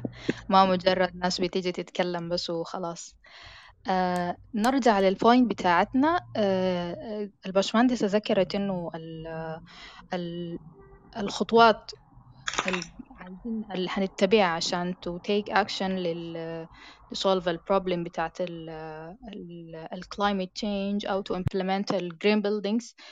ممكن نقسم ال يعني ال ثلاثة levels ال level الكبير آه، ممكن يكون ال level بتاع ال authorities والحكومات وإنها كيف تشجع على ال green buildings ال level الثاني هو ال level بتاع ال awareness نبدأ في في ال level بتاع الجامعات بالذات إنه نعمل awareness عن الحاجة دي بحيث إنه الجيل ده لما يطلع يكون already عارف آه، يعمل شنو. آه، ال level الثالث هو ال level بتاعنا إحنا كمعماريين. بما إنه ال room دي يمكن كلها أو معظمها مهندسين معماريين آه، وإنت قبالي يا باشمهندس ذكرتي إنه المعماري بقى ما بيفكر عشان يصمم. آه، فكيف إن إحنا كمعماريين نرجع يعني نحاول نطبق ال concept بتاع ال green buildings في في العملية التصميمية بتاعت المبنى نفسه. آه، لأنه حاليا إحنا ممكن نكون آه، نطلع من التوك ده وإحنا عايزين نبدأ نشتغل لكن ما عارفين نبدأ من وين. عايزينك يعني تدينا هنت عن الحاجة دي. أنا بتوقع برضو إنه يعني نحن كأفراد بنحس إنه تاثيرنا ما حيكون كبير. إذا ما زي ما قلت الحجم الكبير للتأثير عند الحكومات وكده فالأفراد بيفتكروا إنه ما عندهم تأثير أو ما عندهم دور كبير يعني. بالضبط. فكيف أنا ليلة كمعماري صممت بيت أو مهندس مثلا بتاع تصميم حضري أو تخطيط كيف الإفكت ده هيساعد إنه يقلل أو حتى ممكن ما يتخلص من المشكلة لكن يقلل ولو حاجة بسيطة عن ال effect بتاعت المشكلة دي؟ هو في الأصل إنه إحنا أول شيء موضوع ال يعني أم أم في تابوهات كده طبيعة الناس بتشتغل بيها آه، ففي تقليد في في في في في عملية ال design ذات روحه. الفكرة الأساسية إن إحنا نرجع تاني نحلل صح. يعني تبدأ from the scratch تبدأ تحلل صح. تحلل المتطلبات بتاعة ال design بتاعك آه، بصورة صحيحة وتحلل ال environment اللي هو قاعد فيه والمبنى ده بصورة صحيحة. آه، وتبدأ توازن بيناتهم. دي من أول الحاجات. يعني ال building اللي بيكون ال orientation بتاعه صح. بيديك ventilation صح. بيديك daylight صح. بيديك استهلاك بتاع طاقة أقل. آه بعد ذاك how to implement the processes ال ال اللي هي آه بتساعدك في إنه آه المبنى ده يكون ال efficient بتاعه آه عالي. حاجات بسيطة جدا يعني. يعني وطبعا ده كله يعني بالموازنة مع أساسا هو المبنى ده تكلفته المفروض التشغيلية تكون كم. أصلا يعني يعني يعني مبنى قاعد في الريف وأساسا حيكون فيه يعني كمية الطاقة الكهربائية الداخلة له بسيطة آه، كمية الموية الداخلة له بسيطة آه، فدي دي, دي اعتبارات أنا المفروض أخدها في التصميم. إنه طيب أنا أقدر أخلي المبنى ده حقيقي حقيقي يستهلك أقل ما يمكن من الطاقة أقل من من الطاقة الكهربائية اللي أساسا هي providing له. آه، أقدر أخليه يستهلك أقل من الموية اللي هي أساسا حتكون providing uh, فيه. كيف؟ uh, فهي أسئلة أنت لازم تخطها في بالك من الأول وتبدأ تصمم على أساسها. uh, بصورة integrative مع كل ال teams القاعدة في في في يعني معاك في العملية التصميمية. نفس الشيء مبنى قاعد في نص العاصمة. لازم مثلا for example يكون landmark آه، آه، حيث يعني آه، هو landmark فأنا كيف أقدر أعمله؟ landmark وكمان يستهلك لي كمية بتاعت كهرباء وكمية بتاعت موية أو حتى ال materials اللي أنا المفروض أستخدمها فيه تكون بصورة يعني يعني أبسط مما مما يكون. إحنا يعني عموما لو مسكتي أي كود من ال codes بتاعت ال green building حتلاقي إنه هم بيحاولوا يقللوا من ال standard يعني مثلا إذا ASHRAE آه، تسعين قال لك استهلاكك بتاع الطاقة آه، كده هم بيقول لك لا أنت قللوا بنسبة كده عن عن عن عن عن الاستهلاك الموجود في ال standard. آه، قللوا بنسبة عشرين في المية أو قللوا بنسبة ثلاثين في المية أو أو أو. فهي الفكرة إنه أنت كيف تقلل من من استهلاك الطاقة أو الموية أو أو أو أو جوا المبنى بتاعك. على حسب ما أساسا هو المبنى بتاعك المفروض هو يستهلك. يعني البنيان لأجل أو ال design لأجل ال design عادة إحنا كمصممين آه، لما يجينا بيوت أو حتى يجينا office building أو أو في السودان يعني يمكن أكتر شيء آه، ما بنفكر في الحاجات دي بنفكر في إنه ال user ده حركته حتكون عاملة كيف؟ آه دخوله حيطلع بوين حيطلع من وين؟ الواجهات حتكون عاملة كيف؟ العربات حتتحرك كيف؟ يعني في الحدود دي. لكن ما قاعدين نفكر في ال consumption بتاع الطاقة بتاع المبنى ده المفروض يكون عامل كيف آه في ال material بتاعته آه حتكون جايانا من وين وأسعارها حتكون عاملة كيف فالفكرة إن إحنا لازم نفكر في الحاجات دي آه من البداية. وأي مبنى يختلف تماما عن المبنى الثاني حتى لو كان المبنى ده جار المبنى الثاني هم مختلفين. هم مختلفين مفروض يكون في طريقة تفكيرنا في طريقة تحليلنا للموقع بتاعهم في في في طريقة استخدامات الناس لهم فبالتالي لازم نراعي الاختلافات دي ونقدر نكيف المبنى على إنه يتأقلم مع مع مع الاختلافات دي بصورة كويسة.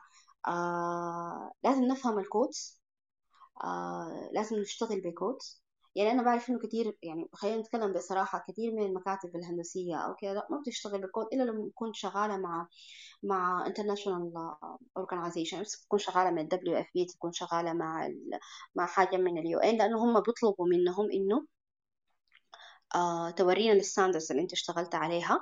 فبقوم بقول لها أنا اشتغلت مثلا على أو ASHRAE 62 في في ال material أو على يعني whatever آه أو ال plumbing code ال local في في في في الموضوع بتاع ال plumbing أو كده يعني. بيقوم بيقول بيوريهم كده. لكن إذا هو user عادي آه ما أساسا ما بيكونوا بيفكروا في في في الحاجة دي. عشان كده الحاجة دي لازم تبدأ من ال education لازم الحاجة دي تكون متطلبة. أنا واحدة من الناس مثلا آه طيلة خمس سنين بتاعتي في في في الكلية بتاعت العمارة. ما حصل مرة زول آه سألني من أي كود أو standard أو أو حاجة أنا المفروض أمشي عليها. none يعني. في أي حاجة. في ال daylight آه في في استغلالك بتاع الرياح بصورة كويسة جوا المبنى آه في ال ventilation بتاعك في الحرارة في أي حاجة. ما في زول يعني يعني سألني من الحاجة دي أبدا. ف لازم من البداية آه تكون الحاجة دي قاعدة في العملية التعليمية يعني. لازم يكون في في challenges زي دي إنه مثلا في المبنى الفلاني استهلاكه كده أنا دايره أقلله. حتعمل شنو عشان تقلله؟ آه بصورة صديقة للبيئة. آه ال orientation بتاعه حيكون عامل كيف؟ ال آه النسبة بتاع ال ratio بتاع ال wall لل لل لل opening اللي فيها بتكون عاملة كيف؟ توزيعك للحاجات بتكون عاملة كيف؟ إذا كان في بيت حتخط ال living room وين؟ من ال من ال bedrooms من الصالون حتخطهم وين؟ ده كله بيعتمد على إنه الضوء بتاعك قاعد وين؟ والشمس بتاعتك قاعدة وين؟ والرياح بتاعتك جاية بياتو اتجاه والطبيعة بتاعت السكان جوا المبنى ده عاملة كيف؟ يعني هم احتياجهم للل living room حيكونوا فيه أكتر حيكونوا قاعدين في غرف أكتر وهكذا. إذا جينا ل office building واجهاته عاملة كيف ال circulation بتاعته عاملة كيف ال density بتاعته لل open space اللي قاعدة فيه ال parking lot بتاعه عامل كيف أخليه بس على الأقل green ال parking ده مضلل عشان ما يكون أسفلت بيطلع لك كمية بتاعت حرارة عالية آه وهكذا يعني في في في في, العملية التصميمية. التقليد للحاجات بدون تحليلها وبدون إنه هي فعلا آه يعني متوائمة مع البيئة بتاعتنا دي ولا لا دي حاجة خطيرة جدا جدا يعني انتشار واجهات زجاجية في في في في في, في البلدان وفي عاصمة زي عاصمتنا دي ليه؟ يعني آه أو الالمنيوم ليه؟ يعني يعني مورد ورد في الحياة دي ورد كل الناس مستهلكة بدون تحليل دي هي المشكلة الأساسية حاليا مثلا في ترند اللي هي ال Malaysian style للبيوت. الحاجة دي still يعني هي ال copy paste ده مشكلة يعني. أو ال trendات دي مشكلة. العمارة الخضراء لأنها هي ما ترند هي مفهوم. فما ممكن يكون في مبنى أخضر بيشبه المبنى الأخضر الثاني. آه ال process بتاعته بتختلف الحياة بتاعته بتختلف واجهته بتختلف مواده حتكون بتختلف أي حاجة فيه حتكون بتختلف. عشان كده هو ما ترند آه فمثلا لو جينا focusing على على ال Malaysian designs اللي هي منتشرة هسه دي as trend كده يا اخوانا حنحاول نفكر فيها ونحللها بصورة كويسة وهل فعلا هي موائمة لبيئتنا دي وهل هي متماشية معاها آه ولا لا. خلونا نخلق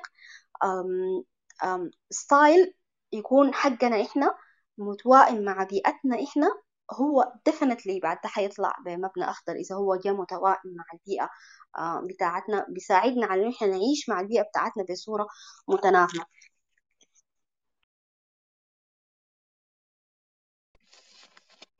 طيب أتوقع كده البشمهندس غطت على ال على ال point يعني بأحسن ما يكون. إذا في زول عايز يسأل أو يعقب على ال point دي. آه هو السلام عليكم. بس عليكم السلام. تفضل تفضل. لا خلاص تفضل يا باشمهندس عثمان آه شكرا. أنا بس عايز أضيف على كلامك إنه آه نحن ك Sudanese architects we simply should back لل culture بتاعنا. يعني عاينوا لكل البيوت القديمة آه لما تيجي تعاين ليها مع ال requirements بتاعت ال green buildings بتلقى إنه آه لو قلنا إنه requirement سبعة أو عشرة بتلقى إنه في ستة من الحاجات دي متوفرة في ال في ال example ال mud houses مثلا. آه ال green buildings في السودان الليلة هتحل لنا مشاكل كبيرة جدا.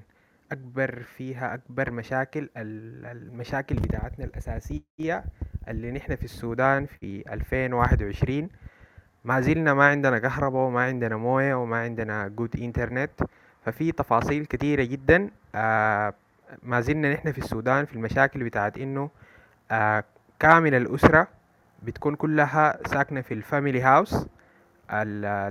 ال design بيكون غلط وبيكونوا ستة سبعة تمانية تسعة عشرة تنفار في one room ففي مشاكل كثيرة جدا. ظهرت أمراض جديدة كثيرة جدا. ما كانت موجودة زمان في السودان. أغلبها من الطرق بتاعة البناء الاستخدام بتاع الزنكي الاستخدام بتاع ال bad insulation system التكلفة ذات ال cost هل نحن في السودان؟ كل نفترض إنه most of ال Sudanese عندنا إمكانيات بتاعت مباني مكلفة.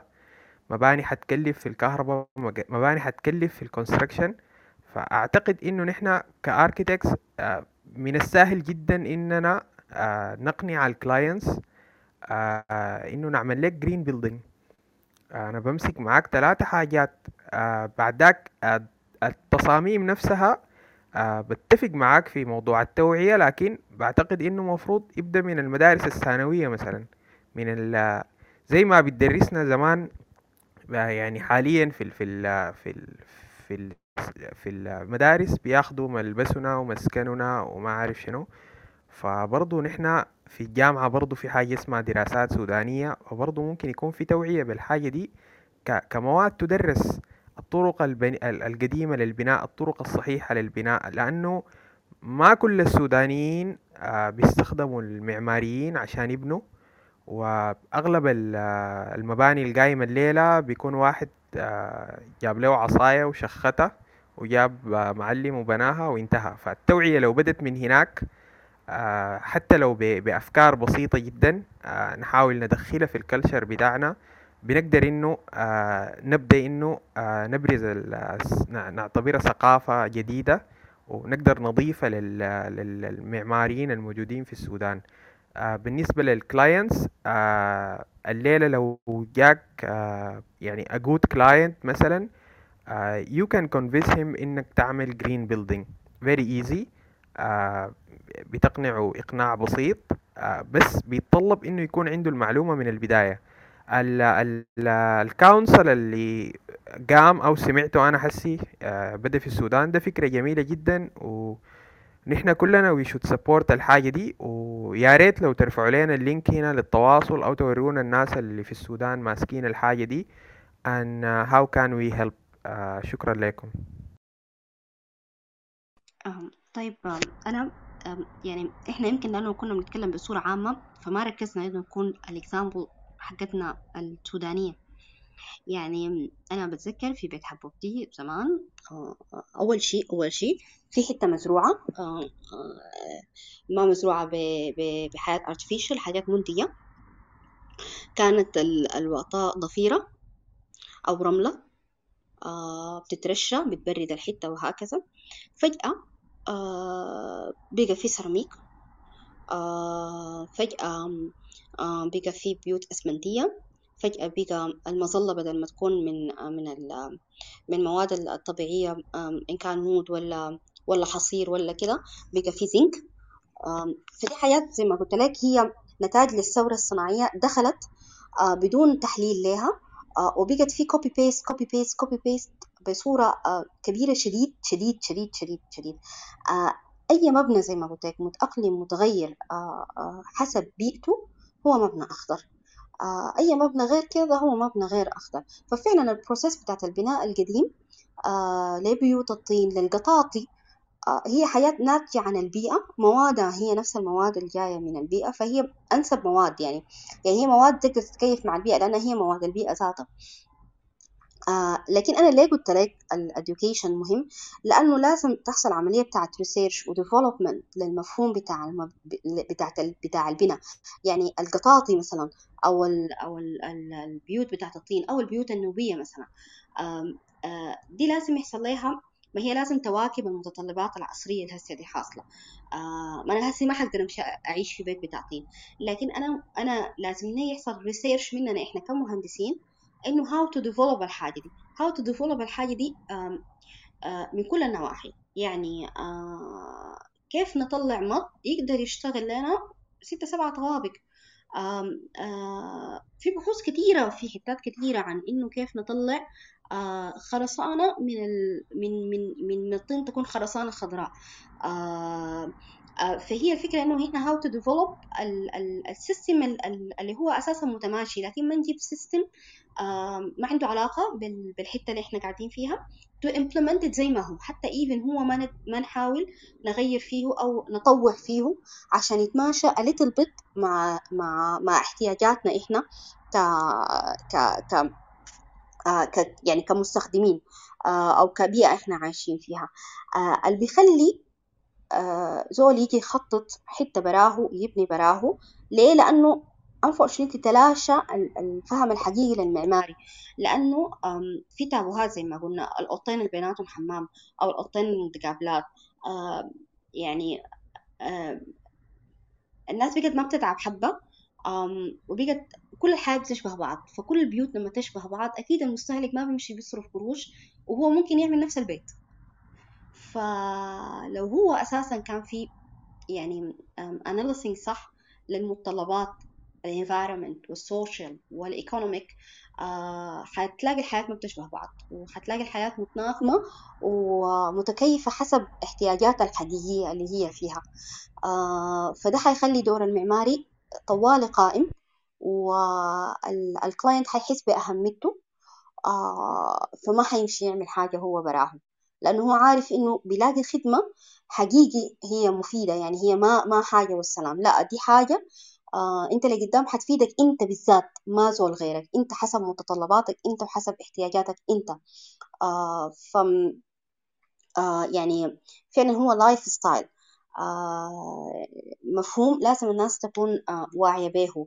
آه مش ال green buildings ذات هو ال sustainability از اول هي دي حاجة المفروض تدرس من المدارس. okay؟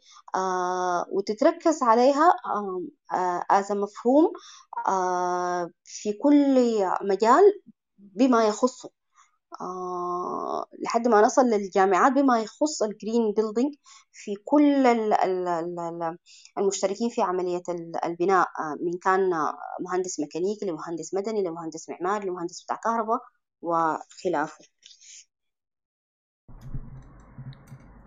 طيب آه نحن ممكن ناخذ مداخلات تاني؟ مستر محمود طه تفضل. آه السلام عليكم يا جماعة. يعني آه أنا محمود مهندس معماري بس أنا مصري يعني بس عايش في السودان بقالي خمس سنين. فيعني يمكن شوية عندي آه اطلاع بس على الأحوال هنا كده يعني. فهو بس تعقيبا على يمكن المهندسة رفيف يعني ردت على الموضوع ده. موضوع إن هو فعلا الموضوع لازم يبدأ من التعليم. آه، لأنه هنا في مشكلة في التصميم عموما بغض النظر بقى حتى لو لو يعني آه، قلنا إن العماره الخضراء دي رفاهية مثلا يعني دلوقتي مثلا وده طبعا كلام مش صحيح آه، لكن الموضوع بيبدأ الأول من التصميم. يعني الناس تعرف تصمم كويس تعمل اورينتيشن للمبنى بشكل صحيح إيه اللي المفروض يبقى في في الجهات سواء الشمالية أو الجنوبية أو الشرقية أو الغربية. يعني طبعا إحنا كلكم يمكن معظمكم يعني عارفين هنا البيوت بتتعمل إزاي وبتتصمم إزاي. ويعني إحنا في الشركة مثلا اللي أنا شغال فيها بنحاول نغير المفهوم ده. آه، على قد ما نقدر طبعا لأنه مش هينفع إن إحنا يعني نتحول كلية لل لتصميم مغاير خالص يعني. آه، في نقطة تانية بس أنا كنت حابب يعني أضيفها. آه، من واقع حاجة أنا عشتها. أنا كنت في مصر شغال في مكتب كان مهتم بال computational design يعني. اللي هو التصميم باستخدام الكمبيوتر بس ب process اللي هي top down مش ال bottom up bottom up يعني آه، يمكن حضراتكم طبعا عارفين بس أنا أقول يعني مش النقطه مثلا ما يعرفهاش أو ما عندوش علم كافي بيها. ال bottom up دي اللي هي العملية التصميمية بتاعتنا اللي إحنا بنشتغل بيها. يعني نصمم المبنى جوه الأول بعد كده نطلع بره واحدة واحدة. بس بيكون آه، في تخيلنا في الآخر إن شايفين المشروع هيبقى عامل إزاي. أو آه، أو إحنا متخيلين الشكل في الآخر هيبقى عامل إزاي وشكله عامل إزاي ودي طالعة ودي داخلة والكلام ده كله يعني. ال top down بتبقى عكس ال process دي آه، باستخدام طبعا ال programming يعني آه، ممكن مثلا في برامج زي ال Rhino Grasshopper والكلام ده أكيد حضراتكم عارفينه يعني. ده يمكن ده أكتر software الناس شغالة بيه بره في موضوع ال computational design في ال process اللي هي top down يعني. ده طبعا هو أنت البرنامج بتدي له inputs بتعمل مثلا site analysis مثلا للحرارة للرياح للكلام ده كله. وبعد كده أنت مثلا بتدي له form معينة هو بعد كده اللي بيتخذ القرارات آه، على حسب ال inputs اللي أنت مديها له. فبيطلع لك المبنى في الآخر متناغم على حسب المتطلبات اللي آه، اللي أنت أدخلتها أو اللي أنت عايزها بالشكل ده يعني. فيمكن آه، يمكن ده أنا شايفه إن هو حاجة مهمة جدا جدا جدا وهو مش ترند يعني ده هو الموضوع بقى له سنين يعني مثلا الناس شغالة بيه. آه، حتى في مصر بدأت يعني بدأ الناس آه، بدأ بعض الجامعات إن هي تدرسه في الجامعات ال softwares دي اللي بتستخدم ال programming يعني. آه، وأنا شايف إن هي في الوقت ده يعني بالذات كمان في بلد زي السودان أو زي مصر البلاد عموما يعني اللي عندها مشكلة في الموضوع ده. لازم تهتم جدا جدا بالموضوع ده جدا آه، لأنه أول حاجة بيوفر وقت بيوفر cost وبيوفر يعني حاجات كتيرة جدا جدا جدا يعني آه، مش عارف إذا دي حاجة يعني هل هتتعمل مثلا في سنة أو سنتين أو ثلاثة أو أكتر. لكن الموضوع مهم جدا إن إحنا نبدأ فيه من دلوقتي في الجامعات لو حد متخصص في الحاجة دي يبدأ ينزل الجامعات حتى لو هتبقى كورس كده على جنب مثلا أو اختياري أو بشكل ما ولو إني شايف إن هي ما ينفعش تبقى اختياري أساسا يعني. يعني لازم تبقى حاجة أساسية آه إن هي تدرس وتتعلم والناس تفهمها وتفهم الكونسبت بتاعها يعني آه بشكل ما. وشكرا جزيلا لو طولت على حضراتكم يعني. طيب أتوقع باشمهندس محمود قال بوينت أنا لسه كنت حعقب عليها وهي ال إنه في في حلول ما بتتطلب effort ولا cost أصلا وده ده الدور هنا على المعماري اللي بيصمم. يعني مثلا ممكن أضرب مثال لو عندي بيت أبعاده عشرة في عشرين متر لو خليت العشرين متر على المتوجهة شمال جنوب ممكن أعرف ال energy consumption بتاعت المبنى ده؟ ولو جيت عملت له rotation 90 درجة آه يعني خليت ال ال الواجهة اللي هي 20 متر على الشرق غرب آه يطلع لي ال consumption آه رقم تاني خالص. ف كيف أنا بس بمجرد ال orientation الصح بتاع المبنى قدرت أقلل ال energy consumption بتاعت المبنى؟ يمكن ممكن تصل لحد 10 أو 20% بس بحركة بسيطة. ف هنا بنشدد على الدور بتاع البشمهندس المعماري في الحالة دي وإنه لازم المعماريين كيف يكونوا آه، يتعبوا شوية في التصميم زي ما قالت البشمهندسة قبل وما مجرد حاجات أو اسطمبات جاهزة تصاميم جاهزة بن بنوديها وتت يعني تتصدق وتتنفذ. المعماري لازم يكون ملم بالجغرافيا مثلا يعرف زاوية الشمس في كل ساعة في اليوم. عشان متين أعرف متين أدخل الشمس المرغوب فيها للمبنى والشمس الما مرغوب فيها للمبنى. آه لازم يكون آه بيعرف أو بيدرس عن حركة الرياح آه ال ال ال rain ال rainfall rate بتاع ال location الموجود. آه دي كلها حاجات المعماري مفروض يكون ملم بها والحاجات دي أنا بفتكر إنها هي ما بتتطلب جهد ولا إفرت ولا حتى آه قروش عشان نبدأ نimplement الحاجة دي. يعني ما لسه حنستنى الحكومات لحد ما تعمل لنا الحاجة دي. آه عايزين البشمهندسة آه تورينا إذا في already حاجات اتنفذت هنا عندنا عشان يعني ما ما الصورة كلها تكون متشائمة. عايزين نشوف تجارب ناجحة عندنا هنا بالذات في السودان. لو الباشمهندسة بتعرف عنها يا ريت تكلمنا عنها. أنا بس أعقب تعقيبين على كلامك وعلى كلام باشمهندس محمود في الأول. زي ما أنت قلتي في حاجات بسيطة يعني هي ما حاجات متطلبة. إحنا لسه ما دخلنا في البروسيس جوا المبنى. هي يعني يعني شوفي أنت قلتي التوجيه بتاع المبنى زاوية المبنى. لو أضفنا كمان كم شجرة ظلية في حتات معينة مثلا لو عملنا كورت يارد في حتة معينة آه، في التصميم الحاجة دي ممكن تفرق بصورة كبيرة جدا. يعني آه، بصورة مهولة يعني لو لو لو حسبناها بال بال ممكن نقول عنها هسه دي traditional concepts اللي هم شغالين بها في البيوت. آه، فحقيقي بتفرق بصورة يعني يعني خرافية. آه، باشمهندس محمود الحاجة اللي أنت قلتها دي يعني هي يعني يشبه المفهوم من الحياة المتطلبة آه، يمكن في في كم كود من من ال international code بالنسبة لل green building ال integrative process هي حاجة بتكون يعني requirement إنه ال process بتاعت بتاعت التصميم آه، ما تكون يعني تراتبية. هي الفكرة ممكن تكون مشابهة للحاجة اللي أنت بتتكلم عنها هذه إنه الناس كلها بتقعد وبتقول إنه أنا أنا المفروض المبنى بتاعي ده يكون آه، يستهلك طاقة بنسبة كذا يستهلك موية بنسبة كذا ال cost بتاعت ال material المفروض تكون عاملة كده كده. فبعد ذاك أي واحد بيخط خياراته وحاجاته إن كان آه، بكمبيوتر أو ب manual آه، ويشوفوا بعد ذاك هو حيطلع عامل كيف. فهي واحدة من المتطلبات بتاعت ال green building إنه أنت عشان تقدر تعمل green building لازم تعمل كده. لازم الناس كلها تقعد وكل الناس تاخد احتياجاتها من الأول وتشوف هو بعد ذاك حيطلع كيف. نرجع تاني لل examples آه، في اجتهادات كثيرة من كمية بتاعت مهندسين في في في في ال material آه، الممكن تستخدم في العملية الإنشائية.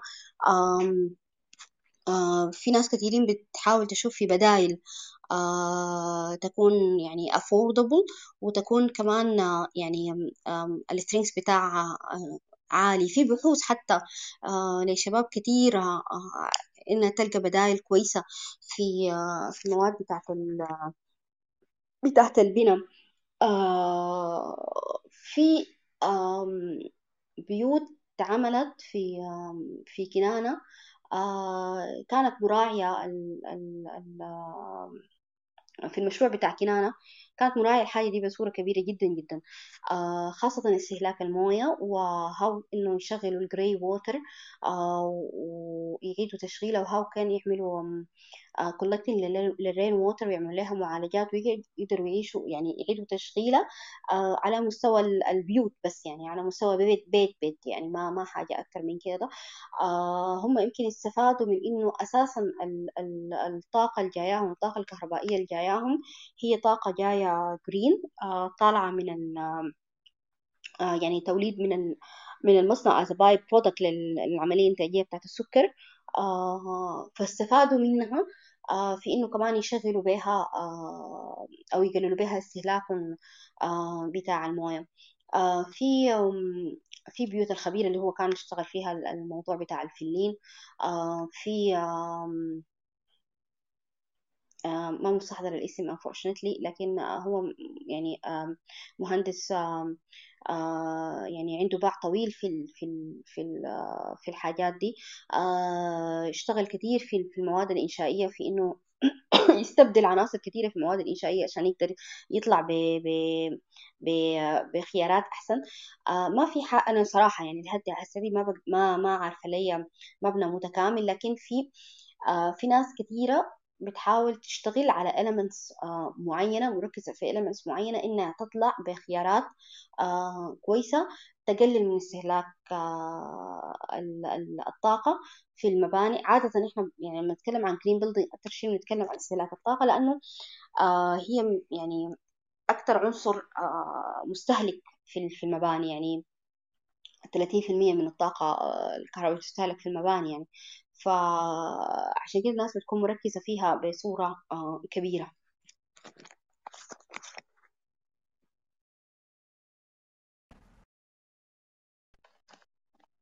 طيب باشمهندس شادي تفضل السلام عليكم أخباركم؟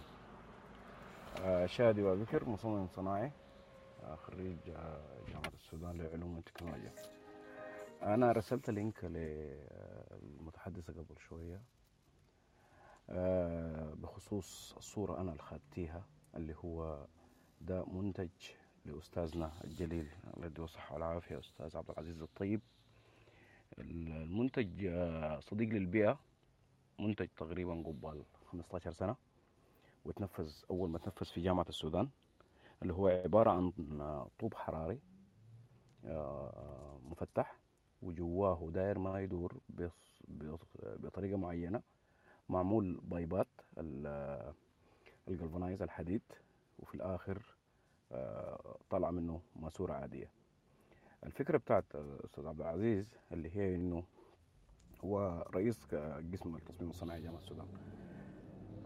الفكرة بتاعته إنه الموية لما تكون في الماسورة موجودة هتفضل في الماسورة موجودة الهواء بيتخلى بيجعل الموية من خلال الفتحات مع مراعاة اتجاه الرياح من كل الاتجاهات الأربعة على حسب الفصول. معروف عندنا نحن كلنا إنه الهواء بيتغير في كل فصل من شتاء لخريف إلى إلى. فسبحان الله المنتج ده طول السنة الموية بتاعته بتكون باردة أبرد مما إنكم تتخيلوا. لو في ناس هسه موجودة في جامعة السودان المنتج منفذ في الجنوبي موجود في جامعة الهندسة كلية كلية الهندسة جامعة السودان ومتنفذ في الغربي جامعة السودان في كذا حتة. والحمد لله لحد هسه تنفذ في كثير من المدارس في السودان. و في رابط الصفحة ذات اللي هي ساعية في الموضوع وجارية فيه اللي هو بصورة خيرية. لناس كثيرة جدا نفذت نفذت المشروع كبادرة خيرية. فدي الحتة اللي حبيت أتكلم فيها إنه يعني ما شاء الله في ناس كثيرة جارية في الموضوع بتاع إنه الحاجات تكون صديقة للبيئة. سنة أربعة ألف قبل الميلاد كانوا الصينيين جارين في في الموضوع ده. اللي هو الفنغ شوي علم الفنغ شوي اللي هو مرتبط برضو بال بالحاجات الطبيعية اللي عندنا سواء كانت رياح سواء كانت جبال سواء كانت سحوب و و و و. فكونه ان إحنا نجي تاني ونهتم برضو بالموضوع ده ده دليل على إنه الناس ماشية في مجال الوعي الصحيح. لأنها تنفذ مشاريع بصورة صديقة للبيئة وتدخل الراحة النفسية والجسدية لل للشخص المالك أو الناس الموجودين في السكن. من ضمن المشاريع برضو القديمة جدا أنا بس ما مستحضر اسم الشخصية اللي هو في قصر موجود كان في سواكن في سواجن فيه 360 شباك. ال 360 شباك لأنه الشمس كل يوم على مدار السنة بتجي في نقطة معينة. لو لاحظتوا الموضوع ده أو ممكن الناس تلاحظ له لو ما لاحظت له في اتجاه الشرق بتبدأ. لو من قلنا مثلا من أقصى اليمين وأنت مواجه الشرق دغري كل يوم الشمس دي بتمشي على اتجاه اليسار. وبتيجي تاني السنة بتعكس معاك بتبدأ تاني من أول نقطة يمين. فكانت الشمس بتخش في قصر آه، لو في شخص متذكر الاسم بتاع آه، الملك اللي كان يخدم في ال- آه، القصر بتاع سواكن يديني الاسم. فدي من الحاجات برضو الناس المفروض ترجع لها وتكون خدتها ك guideline وأشد من أزركم وإن إحنا كمصممين صناعيين جاهزين أف- وضع أفكار أو حلول تخص ال- المشروع. اللي أنتوا عاوزين تع- تنفذوه أو أي مشاريع خاصة وتحتاج لمصممين صناعيين.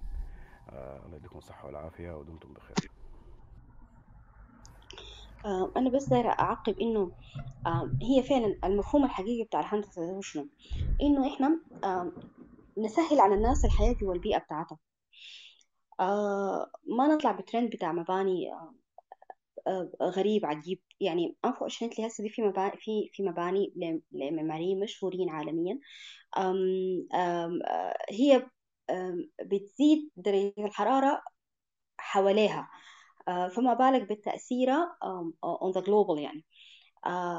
فالمبنى المفروض يكون يعني الفكرة مش إنه أنا أطلع بترند بتاع مبنى قد ما أنا أقدر أخلي المستخدم بتاع المبنى ده يقدر يعيش فيه بصورة كويسة آه، ومتوازنة مع مع مع مع حاجاته يعني. يعني المدارس ال- ال- ال- المعمارية هسه بقت تمشي آه، للشكل المختلف لل يعني التحديات بتاعتها بقت تمشي لل- للمفهوم بتاع الشكل أكثر من مفهوم جودة المعيشة جوا المبنى بتاعنا. فأنا بس بشوف المفروض ناس ترجع للحاجة دي. ما تلغي ما ما شرط إن إحنا نلغي المفهوم اللي إحنا يعني متداول حاليا لكن آه كده بس آه نقلله شوية ونرجع تفوكس على الهدف الحقيقي بتاع بتاع الهندسة آه اللي هي إنتاج حاجات آه يعني آه متأقلمة مع بيئتها آه وبصورة كويسة. يعني المثال اللي ذكره ال- ال- ال- الباشمهندس آه وهو معمم يمكن في كل ال- ال- الجامعات حتى في كل المدارس هسه دي لأنه أول حاجة موفر للقروش آه، وصديق للبيئة وبيدي للبني آدم راحة يعني بيشرب الموية الزول بيشرب موية برودتها كويسة آه، فهو حقق الثلاثة بصورة بسيطة جدا جدا. فالناس يعني ما تمشي للتعقيد قدر ما هي تمشي للتخفيف آه، آه، عليها. آه، واحدة من الحاجات اللي هي أساسا يعني هي one of the our culture يعني إحنا لو جينا لو قلنا إنه في culture سوداني في المباني آه، هو استخدام الطوب واحد منهم. آه، آه، فهو بس ما تطور وقف. آه، المفروض يتطور ويمشي. آه، دي مادة كويسة شديد. آه، بتدي راحة حرارية كويسة شديد. آه، بتدي عزل بصورة آه، كويسة. آه، ممكن تتطور وتواكب آه، بصورة كويسة وتكون وت- يعني تقدر تطلع بصورة تكون هي ذاتها تكون منتج صديق للبيئة كيف يعني؟ دي دي دي الناس المفروض تمشي فيها البحوث المفروض تكون آه، تمشي في في في حاجة زي دي. آه، أنا بس استحضرتني من الحياة إنه آم، يعني آم، قبل واحد مهند... مش مهندسين كان بيتكلم عن ال feasibility والكده ده في حاجات آم، يعني آه، بسيطة. إحنا يعني آه، لو جينا اتكلمنا على على على المستوى بتاع ال local people يعني آه، آه، اللي هم unfortunately متأثرين بتداعيات ال- ال- الحاصل في الدنيا وهم ما عندهم آه، يعني ما عندهم يد فيهم. آه، يعني آه، في في واحدة من المدارس في آه، في أفريقيا في منطقة يعني آه، فقيرة آه، كان من الحلول للتبريد إنه يخدوا آم، طشت فيه موية تحت كل شباك بس الحاجة دي فرقت شديد. عندهم. آه، واحدة من ال techniques اللي اشتغل بيها آه، واحد عادي يعني في في باكستان إنه آه، لقى إنه الهواء لما يجي من حتة واسعة لحتة ضيقة بيبقى بارد. فعملوا عبارة عن شبابيك بقوا بيقصوا العلب بتاعت البيبسي وبيخلوا الفتحة بتاعتها الصغيرة دي مواجهة لل- لل indoor والكبيرة جاية من ال outdoor فهي بتعمل زي catching للهواء فبيجي مندفع فبيدخل ليا بارد. آه نفس التكنيك ده نفس التكنيك ده آه الناس ممكن تشتغل به في ال design. يعني أنت عادي ممكن تعمل ممرات للهواء آه وتدخلها في حتة واسعة فبيجيك الهواء مندفع وبيجيك بارد. زي الحاصل مثلا في في ال tower في في في في جامعة الخرطوم. ال tower دي بتلاقيه بارد في كل السنة.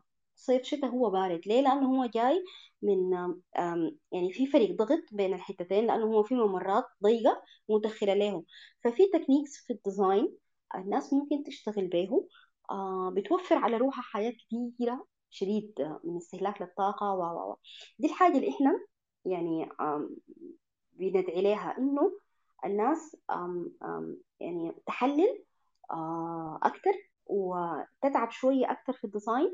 هتلاقي هي ذاتها هتلاقي مجالات لروحها. حيكون يعني بدل ما يكون الترند الشكل بتاع المبنى يكون الترند الحل بتاع المشاكل وال challenging جوا المبنى. بس. آه ده أضيف حاجة واحدة بس للأمثلة. آه في ثلاثة مشاريع آه موجودة في السودان. آه طبعا ما اشتغلها سودانيين لكن آه فازت بجوائز عالمية في كونها آه مباني آه highly sustainable low cost و green buildings. آه واحدة من المشاريع دي في مركز السلام سنتر آه في الخرطوم وفي في بور السودان ال pediatric center و دي كان دي الشركتين إيطاليات يعني. بعد ده كان في ال في كان مسابقة عاملينها كانت في مروي. كان فاز بيها كيري المعماري المشهور بال بالمباني بتاعت الطين.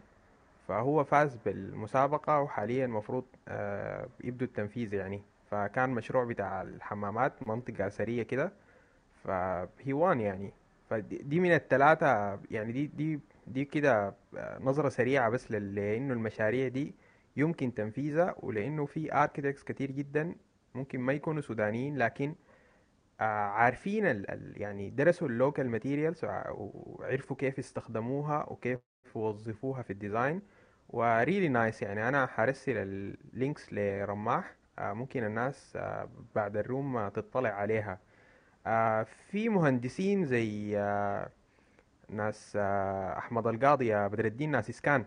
ناس اسكان ديل عندهم محاولات ناجحة جدا في استخدام المباني بالأفكار دي وحتى إنهم دربوا كثير من العمال على الطرق بتاعت البناء والكده يعني. وممكن ناخد يعني كمثال للحاجة دي ممكن ناخد المهندس ده مثال حي للحاجة دي يعني. آه كيري كان عنده تجربة جميلة جدا اللي اتكلم عنها في TEDx إنه آه صمم مبنى وعلم الناس الساكنين في المنطقة آه كيف يبنوا المبنى. فنحن آه ك architects ممكن في مناطق كثيرة في السودان ما في زول يكون عارف أهمية المهندس المعماري شنو أو أهمية إنه التصميم يكون مدروس كيف لكن بالتوعية بتاعت كيف تحسن مواد البناء وكيف تبني بالطرق الصحيحة كيف تبني بالطين بطريقة صحيحة كيف تفتح الفتحات والحاجات دي؟ كيف توزع الكورتيارز نفس الكلام اللي قلتيه يا باشمهندسة؟ ده ممكن بالتوعية بحاجة بسيطة جدا. إحنا يعني في المرحلة الحالية خلينا من إنه المهندسين ما عايزين clients يا أخي إحنا بس عايزين ال client ده يكون عارف الأهمية بتاعت الحاجة دي شنو حتى لو يعملها براو. آه في المشاريع الأكبر ممكن بعد ذاك تتاخد الفكرة دي. كمشاريع أكبر مثلا ناخد أفكار تخطيطية. كان في مسابقة عملت آه شاركوا فيها شباب من جامعة الخرطوم قبل عشر سنة كده. آه كانت إنك بتختار منطقة آه حي تعيد التخطيط بتاعه according للناس الساكنين في الحي عايزين شنو؟ احتياجاتهم المشاكل اللي عندهم. فكان في تجربة عملوها الشباب ديل وعملوها في منطقة في حي في بحر اسمه الشعبية وكانت تجربة ناجحة جدا جدا. عملوا case study محترم وبناء عليه عملوا design وفازوا يعني كانوا بالمركز الثالث يعني. ففي أفكار كثيرة جدا وفي حاجات كثيرة جدا قاعدة تتنفذ في السودان الليلة لكن ما عندها دور إعلامي واسع. آه فأعتقد دي برضو فايدة ال council بتاع ال green buildings ده لو فعلا يعني بقى أنا شفت ال website حسي فواضح جدا إنه فعلا تم عمل يعني. لو بقى برضو في آه الملاحقة الإعلامية للحاجات دي ويعني تم توثيقها بطريقة سليمة جدا وتوزعت وتشتغلوا عليها في الميديا والكده فأعتقد ده برضو ممكن يكون آه، حل سريع جدا للتوعية. أكتر من إنه أنا أعيد مناهج وأبدأ أدخلها في المدارس والجامعات. فبتمنى بتمنى يعني إنه الناس الموجودين هنا آه، نحاول نشوف الموضوع ده بصورة جادة لأنه آه، نحن داخلين على تغير مناخي كبير جدا وعامل مشاكل كثيرة جدا. نحن في السودان في غنى عنها عندنا موارد طبيعية كثيرة جدا. آه الزول ممكن يطلع من بيته 150 متر يلقى كل المواد اللي هو محتاج ليها عشان يبني بيت آه سليم. لكن ما زلنا بنمشي نفتش السيخ ونفتش الاسمنتي الحياة اللي هي جاية علينا بقروش كثيرة جدا جدا يعني. آه والحاجة الثانية إنه نحن حاليا كدولة ما عندنا إنتاج آه للطاقة بصورة كبيرة. فأعتقد إنه مفترض الحلول دي نحن أكتر من يحتاج ليها يعني. إحنا أكتر ناس بنحتاج للحلول البيئية سواء في الموية أو في الكهرباء أو في الحاجات التانية. ف we have وعندنا لو طلعتوا برا الخرطوم مشيتوا ال ال ال القرى في الشمالية في الكده ما بتشوف آه، ما في سيراميك آه، ما في glass آه، elevations ما في حتى ستاير مرات والمبنى بيكون بارد جدا بيكون مصمم بطريقة يعني جميلة جدا بالذات على المنطقة الشمالية اللي بتكون قريبة من النيل والكده. الزراعة اللي بتكون داخلية الحاجات دي كلها السودان بيحتاج ليها يعني محتاج ليها في الفترة الحالية دي. فأنا ما عايز أطيل عليكم شكرا. تسلم يا عثمان ياخ على الأسئلة الجميلة. أنا عايز عايز أرجع بس للسؤال بتاعنا الأساسي لكن أول حاجة أتكلم عن المستوى ال global لل energy consumption عموما. حسب ال EIA آه، هم بيتكلموا إنه كل المباني بكل مختلف أنواعها بكل المدن دي كلها بتستهلك حوالي 24% maximum يعني مهما نحن عملنا saving ما حنحل المشكلة بتاعت ال global warming بال green building بس. دي حاجة محتاجة نقلات تانية محتاجة آه، طاقة متجددة بأفكار تانية. الموضوع بتاع إنه نحول المباني بس لمباني خضراء ما حتحل المشكلة ككل آه، بالقدر الكافي لأنه كل المباني بكل أنواعها بتستهلك بس 24% حسب ال scale اللي هم خاطينه آه، من من 2018 والمشكلة حاليا بقت أكبر لأنه ال industry بتستهلك أكثر transportation في في في في استهلاكات في الطاقة فأنا بدي أرجع للسؤال اللي اخونا رماح الله يديه العافية اللي سألته. إنه نحن بدنا نعرف إنه إذا كان بقت على المستوى بتاع المبنى نفسه ال feasibility wise إنه الحاجة دي آه، لسه لسه ك business ال investment فيها struggle ما وصل لحتة قوية جدا إنه يخلي أي business owner أو أي investor أو أي building owner يدخل فيها directly آه ك global إنه التأثير بتاعها ما كبير. فنحن نرجع للسؤال الأساسي ونرجع نجاوب عليه وإنه نقول إنه هل هي ضرورة ملحة أم مجرد رفاهية آه، جديدة بتضاف لنا في العالم تبعنا في الهندسة؟ فنحن نخلي برضو الناس تحكم على السؤال الأساسي. تفضل. آه معلش بس آه أنا بس كنت داير أعقب على كلام آه باشمهندس عثمان. آه آه كنت دايرة أذكر بس آه واحدة تانية من من المكاتب اللي شغالة شغل برضو جميل شديد مكتب آه أكسفون. ده شغالين شغل في آه في دارفور آه جميل جدا يعني على مستوى ال urban design آه مراعين فيه حاجات كتيرة آه يعني حقيقي حقيقي جميلة يعني. آه المشروع بتاع اللي كان حاصل في حياة الشعبية ده كان تبع ناس ال UN-Habitat وعندهم والله فعاليات كثيرة يعني. هم يعني بيشجعوا في في في في حياة يعني حقيقي كثيرة يعني. آه بيحاولوا يراعوا فيها الفاكتور بتاع السوشيال والفاكتور بتاع يعني إنهم يشتغلوا برو رو ماتيريال آه يعني بصورة إنهم يساعدوا بها آه الناس. المستشفى السلامة اللي في آه، برضو حاجة جميلة جدا. لكن مستشفى السلامة صوبة فيه حاجات رائعة.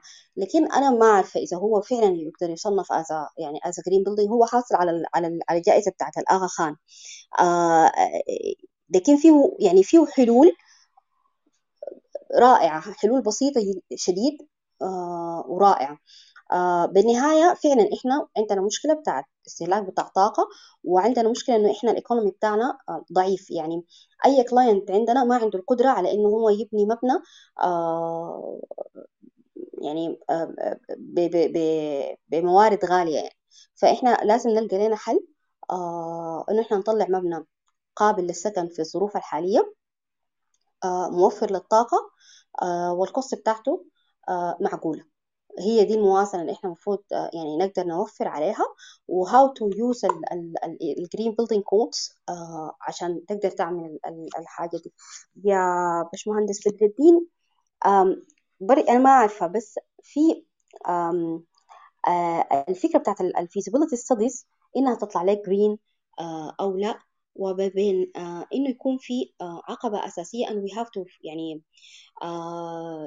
لازم نتخلى عن حاجات عشان نقدر نتخطاها. يعني بروتوكول مونتريال لما جاء وقال نعمل phasing out لل CFCs وال HCFCs وكده الحاجة دي كانت اقتصاديا صعبة. يعني feasibility study ما بتقبل.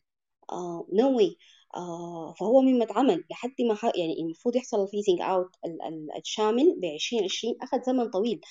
في حاجات اتعملت لها phasing out 2015 وهكذا يعني من 1995 لحد هسه دي هم بيحاولوا to يعني يقدروا يحلوا المشكلة دي. وفعلا أدى أثره في إنه الطبقة بتاعت الأوزون ارتاحت كثير من من المشاكل الحاصلة فيها. فالفكرة إنه أنت لازم تحد لكن ما بتقدر تحد طق مرة واحدة. الحاجة حتاخد زمن لكن لازم يكون في اشتراطات. لأنه بالنهاية إحنا مواجهين خطر حقيقي وخطر كبير. حتى لو ما كانت feasible هسه دي لازم يحصل ولو بعملية بتاعت phasing لحد ما نصل للغرض الأساسي اللي إحنا عايزينه. أنا طبعا من وجهة نظري هي حوجة وضرورة ملحة. آه وحتى لو كانت نسبتنا ما نسبة عالية مع إنه 24 دي ما نسبة بسيطة. لكن زي ما قال آه في باشمهندس كان علق في الأول بالنهاية هي ما just one building آه هي urban planning. فلما أنت تعمل مدينة كاملة بأسس بأسس ال green building حتلاقي إنه استهلاكك بتاع الوقود أقل. حتلاقي إنه ال pollution اللي بتأثر به المناطق المفروض ما تتأثر أقل. يعني مناطق الصناعية حتكون قاعدة وين بالضبط؟ عشان ما تأثر على شنو؟ ال buffer zones المفروض تكون بينها وبين الحتات التانية تكون عاملة كيف؟ دي كلها اشتراطات جوا ال green building جوا المفهوم بتاع ال green building ال density بتاعت بتاعت ال services اللي قاعدة within you عشان تساعدك أنت تكون walkable وما. ما ما تستهلك وقود حتى even استهلاكك للوقود ال green آه وعدم استهلاكك للوقود ال ال ال العادي دي كلها من من ضمن ال codes بتاعت ال green building آه فهي يعني يعني ككل يعني هي في النهاية حتلاقيها تأثيرها ما بس في الانبعاثات الطالعة من من ال building حتى even حتأثر على الحاجات الثانية يعني أنا لما أجي أستخدم أقول إنه أنا في ال green building داير أستخدم مواد local ده definitely definitely حيشجع الاقتصاد المحلي دي واحد. اثنين حيقلل ال footprint أو ال carbon footprint بتاعت أي material جاياني من برا. فدي حتفرق كثير في في الإنتاجية وفي في الوصول وفي مشاكل بتاعت ال supply chain آه الحاصلة هسه دي مثلا. آه فهي يعني شنو زي ما بيقولوا هو loop وعملية متكاملة بتجيك من كل الأطراف عشان تأثر عليك. في النهاية تأثيرك أنت ما حيكون بس في في في القطاع ال ال ال قطاع التشييد لا حيتعداه لقطاعات تانية كثيرة الحقيقة إنه المشكلة المشكلة كبيرة جدا حتى بايدن administration حاليا عاملين لهم وزارة كاملة للحاجة دي. والمباني بالمدن بكل ال consumptions اللي بيحصل لل residential ولا إذا كان commercial ولا إذا كان لل لل urban areas كلها بال infrastructures كلها دي هم جمعوها كلها في 24% دي حسب ال معلش. يا بدر الدين. معلش أنا المفروض أخليك تكمل. المفروض أخليك تكمل لكن ما ما قدرت صراحة. طيب أنت بالنسبة لل 24% دي يعني أنا ما فاهم. طيب في وأنا I'm, I'm, I'm, I'm, assuming أنت يعني أثرت النقطة دي بس عشان الناس تقدر تتكلم وتتناقش. ما ما, ما عارف إذا أنت فعلا ورا النقطة دي أنت يعني you're supporting ال argument بتاعت إنه بما إنه هي 24% معناها حاجة ما مهمة. يعني نحن إحنا already في crisis صح؟ يعني ما أعرف لو الناس شافت ال IPCC report طلع السنة اللي فاتت في موضوع ال climate impact وإن إحنا already حسي تعدينا already ال point of no return بتاعت ال 2 degrees أو ال 1.5 degrees فالحاجات دي كلها خلاص حاصلة. إحنا في واقع already الناس غيرت ال narrative من إنه نحن we have to build sustainable لأنه خلاص بقى في شغل بتاع adaptation لل climate change وكده. يعني الناس already بقت بتعمل اعتبار إنه مثلا أنت بتصمم في مبنى okay أنا حاعمل resiliency plan عشان أرفع ال data center بتاعي ما أكون في الطابق الارضي عشان لو حصل flooding especially لو هي مثلا area coastal أنا أرفع ال data center بتاعي مثلا فوق في الطابق الثاني أو الثالث عشان ما ما توصلوا الموية. فنحن يعني موضوع 24% ما 24% ده حاجة أنا ما شايف ليه هي نقطة مهمة بالنسبة لنا. هي في النهاية هي لسه ستزال الاستدامة اي هي ضرورة ملحة بالنسبة لنا. يعني شئنا أم أبينا. ف it will always remain لما نتكلم على business case طبعا في حاجات كثيرة في في ال business case هو ultimately يعني بالذات للسودان طالما التعرفه بتاعت الكهرباء هي بسعرها ده طالما هي ما تزادت ما حيكون في أي incentive لل sustainability يبقى هو حل من الحلول إنه يا إما تتزاد طبعا الحاجة دي already طلع قرار قبل كم أسبوع في تأجيل الزيادة بتاعت التعرفة already الناس كلها أغلب السودان تحت ال poverty line والمهم يعني الفي مكفيه فيمكن ده ما يكون حل مجدي في الفترة اللي إحنا حسي فيها. الحاجة الثانية اللي أنا بتفق مع المهندسه رفيف كان ذكرتها قبل شوية إنه ال building code بنتكلم في نقاشات كثيره حصلت في group ات ثانية عن موضوع وزارة التخطيط ال building codes اللوائح بتاعت البناء. طيب يا جماعة الاستدامة والله الاستدامة دي إحنا ما فارضينها على زول لكن جايبوا لنا حبابه. فالحاجات دي ما ممكن نحن لسه بنتكلم في إنه الاستدامة حاجة optional يعني هو إنت كان ما في في الدول الثانية وبنتكلم على الخليج الخليج وأفريقيا القريبة دي يعني برضه في في في دول كثيرة بقى خلاص إذا أنت مثلا موضوع sustainability rating كان LEED كان غيره دي ما حاجة ال client عايزها. هو already ال building code فيه already يعني حاجات prescriptive موجودة جوا ال building code بتلزم المبنى انه هو في minimum requirements have to be met. ال U-values بتاعتك ال water efficiency بتاعك ال facade بتاعك حيكون تصميمه كيف ال window to floor area ratios دي كلها خلاص يعني they're given. فلازم يكون في حاجة زي دي. أنا بالنسبة لي بشوف دي, دي الحاجة ال immediate المفروض تحصل في السودان إنه لا نحن بعد ده الحكاية ما خيار إنه تفضل لو أنت عايز تعمل استدامة مرحب بك ولا ما مرحب بك فدي دي حتشكل دي حتغير ال concept عموما بتاعت ال business case إنه أنت أساسا ما حيكون بالنسبة لك option إنك أنت follow sustainability الحاجة برضه بتنطبق على الخليج برضه إذا أنا في النهاية أنا اشتغلت في الخليج لفترة وأبنى consultant more than 11 years. sustainability consultant يعني بيجيني فعلا ال client إنه أنا sustainability دي أعمل بها شنو؟ أنا بالنسبة لل energy savings أنا أصلا ما قاعد أدفع كهرباء. يعني ما قاعد يعني في بيته ولا في غيره ما بيدفع كهرباء المواطن. ذاتي أيوه. صح؟ ف like what's what's the business case ف again قاموا مثلا okay طلعوا حاجات زي استدامة زي عارف الزعفات زي كمية ال rating systems الموجودة GSAS الحاجات الغيره إنه بقت again building code requirement الحاجة الأخيرة برضه في حتة ال business case دي خلينا ما ننسى وممكن أكرم معلش أنا ما أعرف أصلا أكرم اتكلم ولا لأ لكن غايته أنا زي اللي استلمت دوري لكن أكرم ده يعني ممكن يفتيك مثلا في الحتة بتاعت ال operations نفسها بتاعت المبنى. دائما في حاجة بيسموها ال performance gap اللي هو إنه أنت ال building بتاعك بيتصمم بشكل وفي النهاية بيتم تشغيله بشكل مختلف تماما. فالناس دايما بتنسى أهمية ال commissioning وال ongoing commissioning وال retro commissioning بالنسبة لل building لما يكون. أنا I always like to compare مثلا ال sustainability لما تشتغل في التصميم ولما تشتغل في التشغيل نفسه بتاع المبنى زي الاثنين المتزوجين. يعني هي علاقة زوجية عديل كده. يعني ما ال marriage ده حيسقط وحيفشل لو الحياة ديل ما كانوا يعني continuous ما شغالين مع بعض. فبرضه يقوم يجي client يقول لك والله أنا المبنى بتاعي ما قادر يوفر لي كهرباء؟ طيب أنت المبنى بتاعك مشغله كيف؟ عشان أنت يوفر لك كهرباء. فبرضه في الحتة بتاعت يعني ما ننسى برضه يعني في كمية من الحاجات المرتبطة بال business case دي فما نقعد دائما بس we just assume إنه sustainability ما عندها business case because في في conditions كثيره لازم to be met عشان نحن نقدر نعرف if it meets the business case ولا لا. حسي في contracts كثيره موجودة مثلا في في North أمريكا وفي Europe اللي هي الحتة بتاعت ال pain share gain share بيسموها.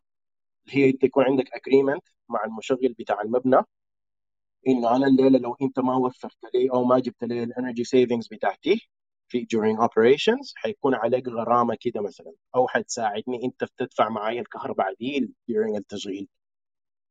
فبس أفتكر الحاجة بس كنت عايز أضيفها هي إنه إنه الناس تحاول تطلع شوية من ال narrative بتاع إنه واحد اثنين ثلاثة business case يعني عشان business case محتاج حاجات كثيره تجي مع بعض لكن هل هو ضرورة؟ طبعا أمر مفروغ إنه هي ضرورة. هي هي حاجة إحنا عايشين في crisis حسي. فإحنا المفروض في ال 24% دي إحنا نكربها ونعمل اللي علينا عشان في ناس ثانية شغالين في الباقي. صح؟ في اللي شغالين في ال infrastructure شغالين في الجزء بتاع ال energy في كمية من ال specialists موجودين حتى في ال clubs بتاعتنا ال rooms بتاعتنا في Clubhouse يعني هم بيفكروا في حاجات زي دي. فالكلام ده يعني الناس إحنا معماريين أو أغلب الناس هنا معماريين I assume فالناس تركز في الحاجة اللي هي بتقدر عليها. وبس. شكرا. ممكن بعدين أتداخل معاكم ثاني طيب بما إنه ال discussion لسه مكمل ممكن نعمل سمري سريع بس على عشان ال live video بتاع الفيسبوك وبعده ممكن نوقفه وال discussion يكمل يعني ما في مشكلة. بس قبل ما نعمل سمري هنتقل للنقطة الأخيرة وهي النقطة بتاعة الأكشن. أنا ما عايزة إنه الكلام اللي إحنا بنقوله ده يوقف هنا في ال room. لا عايزين نبدأ to take action. يعني واحدة من الحاجات قبل شوية ذكرتها هو موضوع ال Green Building Council اللي اتعمل هنا في السودان. already شايفة البشمهندسة بعتت ال link يعني عشان الناس ت join وتعرف كيف كيف تبدأ تساعد وكده. حاجة تانية بالنسبة لموضوع ال awareness من هنا أنا بناشد أي زول عنده access لأي من الجامعات أو الكليات. على موضوع ال awareness ده نبدأ ندخل الحاجات دي في في ال level بتاع الجامعة بالذات. يمكن قبل شوية باشمهندس محمود ذكر موضوع ال computational design دي واحدة صراحة من أهم المواد المفروض تدرس للطلبة من سنة أولى أو تانية معمار maximum عشان يعرف في الأول كيف يحلل الموقع بتاع المبنى ده صح وبعد كده يبدأ to design accordingly. uh, الحاجة الثالثة uh, موضوع ال research برضو وال material لو في تاني بقول لو في أي زول بيعرف uh, ناس شغالة في researches عن الموضوع ده ممكن تورينا كيف how to contact them ونبدأ يعني take action طوالي. ما مجرد إحنا بنجي نتكلم ونعمل discussions وخلاص. أه بشوف البشمهندسة لو عايزة تضيف حاجة قبل ما أعمل سمري تفضلي. آه لا بس أنا بس آه آه دايرة أقول لبشمهندس بدر الدين يعني هي المفروض تكون النسبة كم عشان إحنا آه آه نعتبر إنه دي حاوية مثلا. يعني هل 24 دي نسبة بسيطة؟ يعني quarter of ال impact جاي من المباني ما أنا خلي ما المفروض يكون يعني المفروض يكون كم؟ عشان إحنا نحس إنه أو يعمل لنا لمبة حمراء وإنه we have to think about it. حتى even لو كان ال ال ال دراسة الجدوى بتجينا بتجينا red أو yellow فيه. أنا ما شايفة ال 24 دي نسبة بسيطة أبدا ما نسبة بسيطة. بعدين إحنا يعني بنواجه كرايسيس حقيقية. يعني يعني في ناس بتموت وفي ناس بيحصل لها فيضانات وفي ناس بتعاني من مجاعة. ف if إنه أنا بقدر أقلل ولو ب 0.01 آه ف I will do it. آه لأنه definitely تأثيري أنا وتأثير غيري وغيري وغيري وغيري في كل المجالات. في النهاية هو اللي حيكون عنده إمباكت حقيقي وتقليل حقيقي. يعني السنة اللي كان الناس قعدت فيها في بيوتها آه، السنة بتاعت الكورونا دي آه، أثر تأثير إيجابي مبالغ فيه في البيئة. حتى في طبقة الأوزون كان فيها تأثير إيجابي. فدي سنة واحدة. دي سنة واحدة الحركة بتاعت ال transportation قلت الحركة بتاعت المباني المباني sorry المواني قلت الحركة بتاعت ال industrial آه، قلت. فأثرت تأثير كبير شديد يعني. آه بعدين هي الحاجة loop يعني بالنهاية العملية بتاعت المبنى أو المبنى ذاته بعد ما يتعمل وعنده impact لكن ما في مصانع في process أو operations بتاعت مصانع. آه، قاعدة قصاد المباني دي. لو المباني دي وقفت هي ال process دي برضه حتقيف ف definitely الحصة بتاعت الكربون الطالع من البلدان المنتجة للحاجات دي حتقل. آه وهكذا يعني. ف, آه ف يعني هي ال 24% دي أنت ما بتقدر تطلعها آه وتنساها. آه هي loop واحدة بتأثر على الثانية لو هي قلت ال 24 definitely definitely.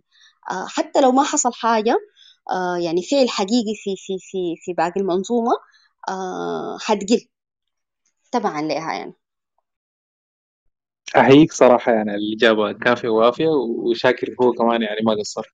آه صراحة صح نحن نحن المفروض نعمل اللي علينا عشان ال 24 دي ذاتها نحن نشتغل فيها زي ما تفضلتي وتفضل الشكل آه نقطة يعني أأيدك فيها بقول إنه لازم نتكلم معنا.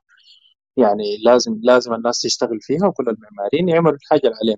دي خطوة نحن علينا والباقي زي ما قالوا على الجماعة الباقيين برضه هم المفروض يشتغلوا. بس يا شاك برضه بيل جيتس هو طبعا خش في الحاجة دي بالتفصيل جدا في الموضوع بتاع ال energy ده. وهو شايف إنه مشكلة الدنيا كلها الفترة الجاية حتكون في الموضوع بتاع ال energy. حاليا هو بدأ بدأ يعمل في في مولدات بتاعت طاقة بنظم جديدة عشان يقدر يعمل saving لل CO2 ويعمل saving للمشاكل الثانية دي. عنده statistic بعيدة جدا لأنه في مشكلة بتاعت جروس لسه الجروس حي حيحصل في ال growth rate ماشي عالي جدا وبيتضخم كمان التضخم بتاعه يعني ال curvature بتاعه ماشي عالي. الجروس يعني الطاقة الحالية ماشية الاستهلاك ماشي يزيد في في القطاعات كلها وفي في ال transportation وفي ال commercial وفي كل القطاعات الثانية. فهم حاليا متجهين على حل ثاني إنه يحلوا مشكلة التوليد بتاع الطاقه أصلا. يعني ال resource الأساسية الناس تمشي على الهيدروجين الناس تمشي على التوليد بال nuclear reactors بتكنولوجيا جديدة عشان يقدروا يوفروا في الحياة. تفضل يا شكل أكرم كمان يعني خلي أكرم ادينا كمان background كده على عن رؤيته كمان. طيب آه أنا بس بقترح إنه ممكن مهجة تعمل ركاب لل آه للكلام لحد حسي ونختم على كده. وبعد ذاك نحن نخلي الفرصة مفتوحة لل... للنقاش عشان التسجيل ما يكون أكتر من ساعتين ونص بتاع الحلقة. وممكن أواصل عادي بعد ذاك. طيب آه بالنسبة للتوبيك بتاع العمارة الخضراء صراحة واحد من واحدة من أمتع الحلقات. أنا شخصيا يعني استمتعت واستفدت شديد. شكرا للبشمهندسة ولكل البشمهندسين المتحدثين. آه، اتكلمنا بدينا في الأول عن تعريف المباني الخضراء ونشأتها وقلنا هي بدت أو هي كانت الأصل وبعد كده إحنا اللي حدنا عن المسار ده. آه، وبعد كده جات جا ال demand بتاع ال climate change ال resource degradation عشان كده آه، خلت الناس عموما تتجه نحو المباني الخضراء أو الاستدامة in general. وقلنا هي بتتقسم أو نقدر نقسمها لثلاث لثلاث جوانب. الجانب بتاع الأفراد أو بالنسبة لنا كمعماريين هو الجانب بتاع ال user اللي بيستخدم المبنى. الجانب الثاني بتاع الاقتصاد وال profits ويمكن هو ماخذ معظم ال attention لأنه دائما الناس بتفكر بفكرة cost to value. آه، متناسين الجانب الثالث اللي هو الجزء بتاع البيئة والكرة الأرضية الاحتباس الحراري آه، تغير المناخ والآثار المترتبة عليه آه، وقلنا إحنا من كناس يعني من دول النامية ممكن نكون أقل ناس بنأثر على الاحتباس الحراري في حين إنه أكثر ناس ممكن نكون بنتعرض له البشمهندسة يعني جزاه ربنا خير قالت لنا جزء عن الأمثلة هنا سواء كانت في السودان آه، أو برا يعني حاجات آه، تخلي الواحد يتفائل إنه فعلا الناس بدأت to take actions حول الموضوع. آه وبدينا هنا من الروم برضو آه نريتش اوت للناس اللي هم already عندهم interest يبدوا يطبقوا الحاجة دي. عن موضوع ال Green Building Council هنا في السودان. وقلنا لو في زول عنده أي reach سواء الناس الشغالين في ال research الناس الجامعات عشان نبدأ آه، من ال level بتاع ال awareness لأنه كل ما بدينا من ال level التحت ال generation الجاي حيطلع هو عارف المفروض يطلع بشنو. آه شكرا كثير على على النقاش ده. صراحة يعني كان ممتع ومفيد جدا. آه أتمنى إنكم تكونوا لسه قاعدين عشان لسه في discussion هيكمل بس عشان ال live بتاع الفيسبوك وأسلم المايك لرماح. طيب آه نحن ممكن ندي الفرصة لباشمهندس رفيف لو عاوز تحب آه تختم أو تقول حاجة أخيرة. يعني أتمنى إنه الحلقة تكون مثمرة ومفيدة كانت للناس ويكونوا لقوا معلومات كويسة وأتمنى إنه أكون أديت يعني أداء كويس يعني أديتهم حاجة يقدروا يستفيدوا منها. أنا برجع وبقول بس إنه الكونسيبت بسيط وما معقد وما صعب هو بس إن إحنا نرجع لأصل لأصل الشغلان لأصل الهندسة آه، المعمارية وإنه بالنهاية هو مفهوم. آه، بتشارك فيه كل الأفراد المشاركين في في عملية البناء بما فيهم المستخدم ذاته وبما فيهم المالك ذاته. ف آه عشان حتى الواحد يقدر يستمتع وهو بيقدر يعني بي بي بي بيأدي في في عمله. المفروض نرجع لكده ونأكد كده في الأجيال الطالعة. جديد باعتبار إنه تكون لهم حاجة يعني سلسة. هو أساسا بيشتغل كده ما ما تحت الطلب. يعني ده ده ده ال basic اللي هو بيشتغل به. آه الحاجة دي بقت ضرورة. الليلة من المعدل الطبيعي بتاع الاحتباس الحراري ل minus 0.6 آه درجة مئوية وصل لحد 2 درجة. آه بنحاول نثبته من 2015 في 1.5 و unfortunately حتى بعد الاتفاقيات العالمية هو تعدى ذلك. آه فإحنا يعني ما عندنا خيار. يعني إحنا هسه دي مضطرين ما عندنا خيار. إن كان على global level أو إن كان على local level يعني local level إحنا عندنا مشكلة بتاعت طاقة كهربائية أو حقيقة وعندنا مشكلة بتاعت economic حقيقية جدا. فدي واحدة من الحلول اللي إحنا المفروض نساهم بها ده دورنا. يعني إحنا ما عندنا ما بيدنا حاجة تانية غير انه إحنا نساعدهم في ال profession بتاعنا بإنه إحنا آه، نقدر نطلع مباني آه، استهلاكا أقل الافيشنت بتاعها أعلى؟ آه ودي واحدة من الطرق اللي ممكن نعمل بها المباني دي وشكرا جزيلا. طيب آه أنا بشكرك مرة ثانية يا باشمهندس رفيف وبشكر كل الشباب اللي شاركوا معانا. ونتمنى إن شاء الله يكون عندنا حلقات ثانية يعني في نفس الموضوع. آه نتناول الموضوع بصورة يعني أكثر تفصيل. آه وبكده نحن وصلنا لنهاية حلقتنا. بشكر كل الناس اللي كانوا موجودين معانا في الروم. والسلام عليكم ورحمة الله وبركاته.